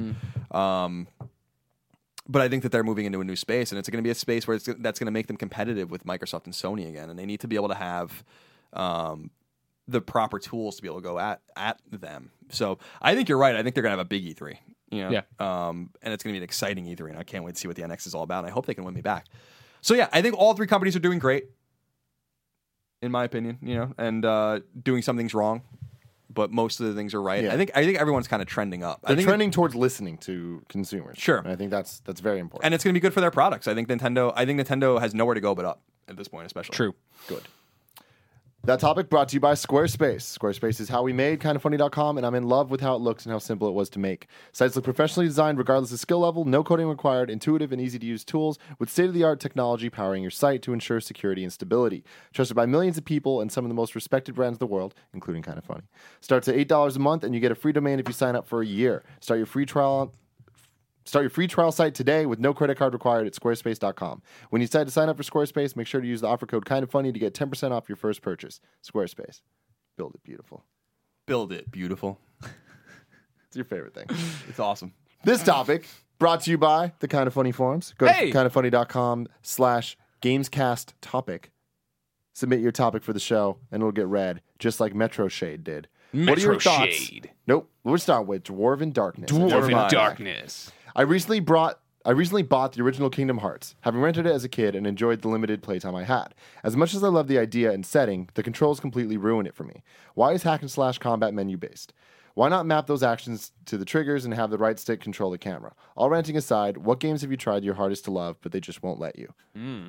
Well, that's a design. Those are design decisions of the time. Yeah, and You that's sound just like a young the Metal man. Gear conversation. Yeah, he sounds like. Nick Scarpino on the plane. How do I do this? Why can't I do this? Well, we didn't know how to do that yet, Nick. Yeah. When this game came out in 1998, nobody knew what the fuck we were talking about. Tank controls were just an. That's how you were. That's how you controlled games. Yeah. Yeah. Um, I mean, I've talked about it uh, a lot, and I actually did a uh, panel with GameSpot at E- at uh, PAX uh, just a couple weeks ago called "Your Favorite Game Sucks," which was about games that we that are beloved that we just hate. And that, so, Assassin's Creed is the example for me. Ah, like, yeah, yeah, yeah. I want. There's like no series in this world I want to love more than Assassin's Creed. I just fucking hate it. Like I just, I just hate it. I hate it. I, I can't, I can't get over it. So that's. I won't belabor that because we've talked about it so much, and you can watch that video. It's pretty. Fun. It's more comedic than serious, but um, you know, Brian Altano was on it talking about Arkham Knight, and uh, Anthony Carboni was on it talking about Final Fantasy VII, and Chris Waters talked about Metal Gear Solid Four. Um, so uh, that is my example, Assassin's Creed. Yeah. I've said it before. I think on this, like, I wish I cared about Final Fantasy. I wish I could get into Final Fantasies. I've tried so hard. It's just that, like, every time I get jump in and I try to play one, the setting doesn't click for me. The characters don't click for me, and then I just don't care. And I'm not going to invest 100 hours into it. Which right? ones did you have you played? I've tried with seven. I tried with ten. I tried with thirteen. Uh, there's probably a few I've missed. I'd be in interested to as see what you thought of four or six. Just because those, especially six, I think the setting would more click with you. Okay. It's like magic meets like technology. It's it's uh it's medieval, but not really. Okay. Like steampunkish. Okay. Four is medieval, but the characters are awesome in four. Yeah. I'd I'd, I'd be interested to see what you thought of those. And then of course MOBAs. No. I wish You I wanna could- get into MOBAs? No, I well I've tried I've tried playing wanna Infinite understand Crisis. why. Hey, they put DC they put my favorite fucking universe into this genre. I don't know. It worked really well with MMOs and DC Universe Online. Maybe it'll work. Turn on this MOBA, try to play. Oh, this is fucking awful. Mm-hmm. How does anybody like? Yeah, talk to Mitch. He's like, oh, I played 15 hours of Dota and hated everyone, and then I got it. I'm like, no, no fucking way. No, thank you. I'd rather play 15 hours of something I love than do that. You know what I mean? Like, Yeah. I don't want to get into MOBAs, but I wish I did so I could understand and be like into that Into it, yeah. vein of the culture that people care so much about. So my answer is actually the reason that I chose this topic or th- this question is Kingdom Hearts, which is funny because I I actually went through it though. Oh, you I- powered through I it. powered through it. Gotcha. So when Kingdom Hearts, I was right there with this guy when it first came out. I loved the setting, loved the idea. Final Fantasy and Disney together, I Yeah. was like totally sold. But I did not like the game when I first played it, and like I remember I played through Kingdom Hearts one, put it like a bunch of hours into it. And I'm like, man, I just I want to like this game, and I really don't. Right. And then I, I kind of gave it some space, and I came back to it. I'm like, still don't like it. Yeah. Then I was like, just keep keep doing. it. I need to beat this game. Sure. And by the time I beat it, I'm like, I do like this game. But then it was like, it, it, what he's saying is right. Like the controls never totally felt right. and Right. things were kind of weird. And then by the time two came out, I remember playing. I'm like, oh no, I do like this. Two totally kind of update made it control a little bit better, felt more fluid. The camera felt right. The platforming wasn't like horrible, Yeah. like it was in the first one. And I was like, oh, this is actually enjoyable. But I'm really interested to see Kingdom Hearts three and how it modernizes that the the gameplay, and I think it, it will in a lot of ways. But Kingdom Hearts was that game for me that I was just like, fuck, I want to love this. This is made for me, and it's not clicking, but I powered through and it did click. There's a bunch of other games that like a bunch of other games that I would think that I would love, and I play them. I'm just like, eh, Yeah. whatever. I feel like a lot of a lot of Nintendo games are actually that way for me. you know what uh, uh, ones I remember, and these came out at the same time. Uh, and this is PS2 versions. Well, obviously for the one, but Hitman, whatever Mm-hmm. Hitman was on PS2 that I'm thinking of, I think it might have just been Hitman. I was like, this sounds great, and I played. I'm like, this isn't this isn't what I wanted. And then Shadow of the Colossus. Oh wow, Everyone was talking about how amazing Shadow of the Colossus was. It's like, fuck yeah. And I sat down. I'm like, all right. Oh, no, I'll power. I'm to power. I'm to power. Oh, no, still. Yeah, I couldn't. Ooh, I no, couldn't handle. no. I couldn't. I actually couldn't. I played Shadow of the Colossus for like a few hours. I'm like, nope. Yeah, really? And it was the It's- same thing when it yeah. came to PS3. I was like, well, clearly I missed something. Now I'm getting this this re release with trophies and e. Sat down. I was like, mm, nope, I just don't. Yeah, just can't for, do this. Can't do me. this. I will. s- I will throw in real quick before we move to the you guys are next to the next question. That I. I mean, I understand why people like it. Yeah, Uh, it's totally one of those games I respect and understand, and it's just not my yeah, thing. it's just it's not for me either. But I will say that a lot of people ask like why I like side scrollers so much and just old games, and I'm like because this these games feel great still. You Yeah. know? Before things got too complicated, this is the way games controlled, mm-hmm. and they still control the same way. Rogue Legacy controls exactly the way mm. Mega Man controls or Castlevania controls. The speeds in the in-game systems and all those kinds of things are different, but that's why I love those kinds of games. They are timeless. That is the way games Mario, the way Mario One controls, is perfect, and Mario One is a perfect game. Really, you know, it's a it's a fucking masterclass on how to make a game, and it will always be that way, and it will always age that way. Yeah. and you cannot say the same about a lot of 3D games. You can't. Mm-hmm. It's just not gonna happen. So that's a good example of why I really prefer, and not prefer, but I really love those kinds of games. It's just because that they'll always be good. That's why the NES is my favorite console of all time. Because before things got too heinous and complicated, that's the way we controlled games with a D-pad and two buttons, and they're all you know. The NES has duds, but like all of the games that were great in 1990 are still great. And you can't say that about the games that came out in 1998, 2000. Mm. The games that were great in 2000 are not great. Mm, great point. Yeah. All right, second one now. Metro Shade. It is your time to shine. Metro Shade. What are your thoughts on fan bases of certain games? I recently finished the Dragon Age series and was really captivated by the tone. I poked around online and found huge dedicated fan base communities to the games, but not just the games, characters, romances, etc., especially around Tumblr. Have you guys ever been a part of a fan base like that? And if so, which ones and to what extent? This actually brings me up a point I meant to make in Colin's, where he was like, "I don't think," it, it, it, um, and I'll butcher, but I think the Witcher community is huge too, and, and I, you know what you're talking about Metal Gear, but I think that's the whole thing. Is like I think you have to move these rocks every so often. You find these people, like this this community. I don't mean these people in a bad way. This community of people that are so into something that you can't, you know, you can't even fathom, right? Like. The closest I got is DC Comics, you know what I mean? But even that, there's people who know way more about DC Comics than I do. And like a great example recently was Metal Gear. And like I'm always talking about Metal Gear. I love Metal Gear. I'm so into Metal Gear, right? And then I played it, and I'm playing my. I'm doing let's plays based on my first playthrough of this game, so I'm getting caught and all this stuff. And the fa- these fans are eating me alive. And on Reddit, they're just like ah, and it's like oh yeah, like I've I creep on this Reddit every so often, but I've never posted. But you have people on here who are like nonstop posting fan theories and this and images and fan art, and, di- and it's like. I consider myself a hardcore Metal Gear fan, but then there's these people who are are legendary. They're on such a different. They're S rank plus plus Yeah. le- le- Metal Gear fans. You know what I mean? And so that's the weird thing, and like what you're talking about with auth- authenticity, right? Of like, at some point you have to figure out what that means and check it because there's always going to be a bigger fan than you. You know what I mean? Even Mega Man, right? Like, there's bigger Mega Man fans than Colin that have tattoos all over their body and are number one in the world. And watch Colin do these fucking awesome let's plays of Mega Man. Are like, this guy sucks at Mega Man. He doesn't know that. And it's like. Yeah. Can't we all just like something? Different Does it have strokes, to be like this? But it does. We do get out, uh, getting these dick measuring contests all the time. That's like, a great point. I'm a bigger fan than you. Yeah, I, I although I will say I don't, I don't I think passion is shown in different ways. Yep. I would stand that I, I don't know that there's necessarily anyone that loves Mega Man more than me. But I'm not saying that I love Mega Man more than anyone else. I'm saying that Exactly. like we're a group of people that just love. I don't think there's someone that's like I fucking love Mega Man more than you. And I'm like I don't know about that. Yeah. I think we all just really love Mega Man. What if Mega Man walked in right now? And he's like, I love me more than me. You're like, what Mega Man? He blows his own and, now- brains and then out. he just says, like, and- and- and- um, no, this is, goes back. I, I, I don't. I never was a member of any of these communities. Really, I, I like. I like. I appreciate and respect them as we were talking about. I have a great respect for fandom in the sense that uh, people get really dedicated into these things. They weren't already fan fiction or whatever, do fan art. I think that's I'm not talented enough to do fan art.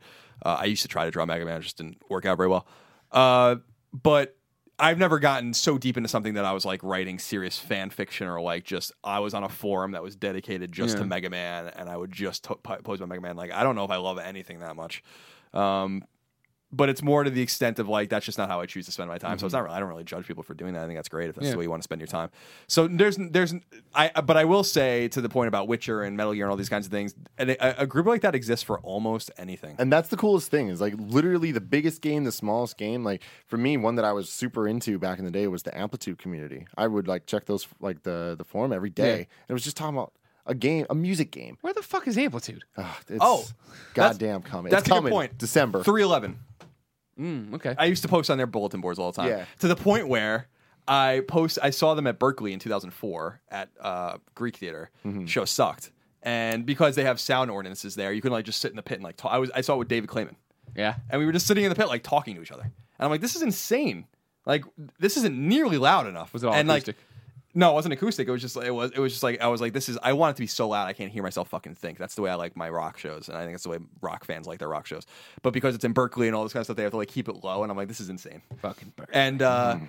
I and but they also close with a specific song. I'm like, why are you closing with the song? And I posted on the forums. I'm like, the sh- you know they had like show reviews. I'm like, the show is fine, but I was I was like, the set list was kind of weak. Like, why do you close with Freak Out, which is the song like they usually open with? And and Nick Hexum, the singer, wrote. He's like, I hey Colin, I thought you being a big fan would know would be delighted that we put a, a song like Freak Out at the end of the set list. Whatever. And I was like, oh.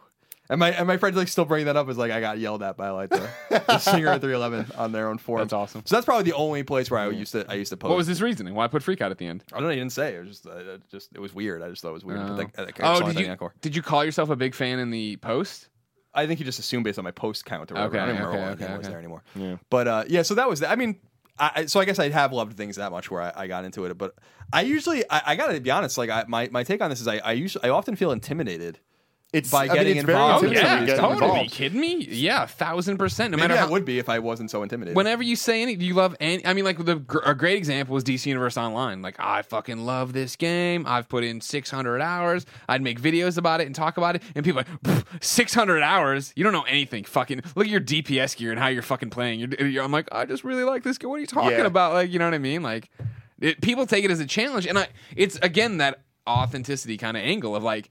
I I say this all the time, and I, I guess I still do to a way, right? Like, obviously I love Metal Gear Solid 5 and I love DC Universe Online and I in a way wish yeah that like I could have a life that I played one game that I was the DC Universe Online expert but like our jobs aren't that. We need to play a little bit of everything and da da da, and you get around and so mm-hmm. a lot of people give you leeway with that of like all right well he's out of practice because he's played a million other games leading up to this. But still it's like you're gonna get slammed by someone because someone takes offense to the fact of me saying, Yeah. I love DC Universe Online." Like you don't. I'm the same what shit you're with talking me about. and Smash Bros. Oh, right. I love Smash Bros. I'm so passionate. I don't think that there's many people that have poured as much thought into Smash Bros. as I do. And I'm not talking about like pro level and all that stuff. Yeah, I'm talking yeah. about just like normal fans of video games. Like I really like that game. Not that good at it. Never claimed to be. You know, and You're it's one of those. No, I'm like I'm very, very okay when you're talking about normal people. You know, And that's always the thing, right? Remember when you were you're you're back home with your friends and like your normal communities, and you're like, man, Greg is the best NCAA football player. we've-" And I go to college and just get dismantled, like Yeah. just like toyed with. And you're like, oh my god, Well, that's what happened. I've, I, I mean, we talked about it before, but with Street Fighter, like I think I'm actually a pretty good Street Fighter player, but like the first time I encountered people that were like really, really good at Street Fighter and would like just put me down, and Yeah. like I was like, all right, like I guess I'm not that good at this. I, Yeah. I mean, I still think I can hold my own against most people that play that play the game casually, but when you get when you really meet people that are really into it, it's just different echelons. Doesn't Yeah. mean you love a game more though. yeah. Oh, I know, I know. But it definitely is that like the competition with everything. Like you were talking about 311 for me, Q and Five, and like Tone Deaf. Their their website. Like I'm, I'm, I'm to a this bigger day, Tone Deaf fan than you are. You are definitely, but to this day, I'm an active member of those communities, and that's like the only forum that I'm like besides art that I like actually talk and am on. And uh, b- but besides that, like there is so many communities that I've been a part of without actually posting, and without Oh, yeah. me actually Oh, being yeah. a member. But Birkin. Like Yep. um, GameFAQs, like completely. Like I was holy all over GameFAQs, Holy shit! yeah. I read this shit out of so many boards, and like before a game would come out, I would just every day check that. you Yep, know? that was the place because you were finding like-minded people who were talking about it, and super stoked about and who you're understand into, yeah. things in a way that you don't. You Yeah. know, like I love like Metal Gear. There's been so many times I've just gone down the rabbit hole about reading about what other people think about it because I'm like, fuck, I did not have that interpretation. right, right. Missed that completely. Yeah, Like, you didn't get a, ta- or a, ta- a tape or whatever. You know, Yeah. you get some choice cutscene that right that then sheds new light on everything. And it even goes to other random things like Sonic. There's there's such a huge Sonic community that like is like it's a joke how big and passionate this group of people is that love Sonic the Hedgehog. But it's like I remember like back in the day, I remember reading a lot of stuff, and I'm like, man, there's these games are so much deeper and there's so much going on than I would give them credit to. Yeah. like the, even just like the background designs and like little things that oh, there's differences between level one, two, and three because time's passing. And if you, I'm like, holy shit, that's really cool. Like Yeah. there's so much going on, and I feel like you have to go deeper. And you have to. It's research. It's deeper. homework. You know, you got to do the homework to be passionate about shit. Right. All right. Huff with three Fs. What mechanics or systems from past games would you like to see used again in the future? As an example, I'd like to see a return from the interrogation mechanics from LA Noire and the Nemesis system from Shadows of Mordor. Oh yeah, Nemesis is going to be back for sure in some, in a whole bunch of stuff. I bet because that was such a brilliant idea of making an open world game your own. You know what I mm-hmm. mean? Of like, oh, I have because for years, right? You'd have that in your head where you play games, especially like in like Streets of Rage or whatever side scroller beat 'em up. Where I remember inventing things of why I'd see the same guy again, that he was back, right? And then mm. Nemesis like spells it out for you. For me, I was telling you about this a couple days ago, but the the rewind mechanic in Prince of Prince Persia, of Persia, yeah. I thought that was fucking awesome. Yeah, and it allowed yeah. such cool gameplay and just like the time, like messing with the time and stuff. Like I feel like other games have used it, but I feel like that I would love another Prince of Persia that does that, or just other games that have similar things where Sure. if you fuck up, you can just kind of like bring it back.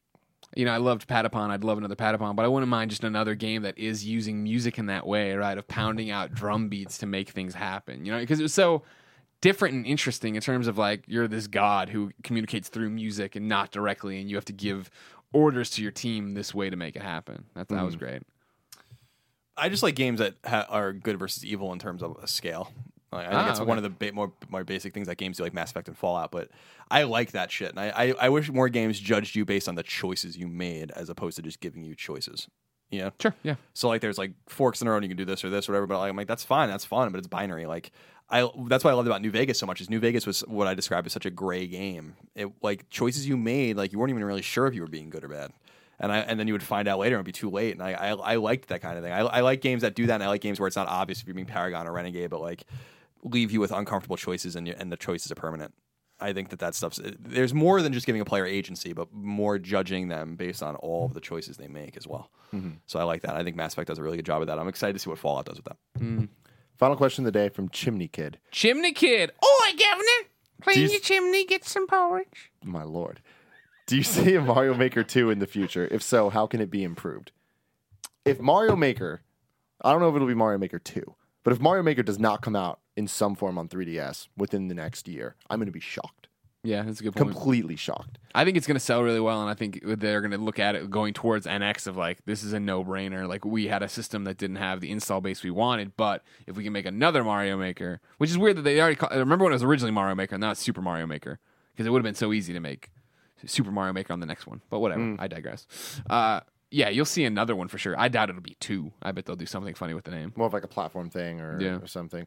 I feel like, I hope that this one does well enough that they apply it to other games, but I also think that other games might be a little too complicated. And Yeah. Mario is the perfect thing that everybody gets Mario, everyone understands how it works, and like having the gamepad and stuff, it just it makes sense. Sure. You know? But like a Zelda maker, Metroid yeah, Maker. I think says, anything yeah. anything besides Mario gets a little a little bit more focused in a way that kind of ruins But it's one of those things where they're testing the waters. They're, I mean, they're trying it because you figure, like, look at what Little Big Planet is compared to Little Big Planet 3, right? And it was like people took Little Big Planet where they were going to make levels and started making games and making movies and doing all this different stuff. And, like, you can have Little Link in Mario Maker, you know what I mean? Wii Fit Trainer, all these different guys. I, can you have Metroid? Has that been announced or anything? Samus? Yeah. Yeah.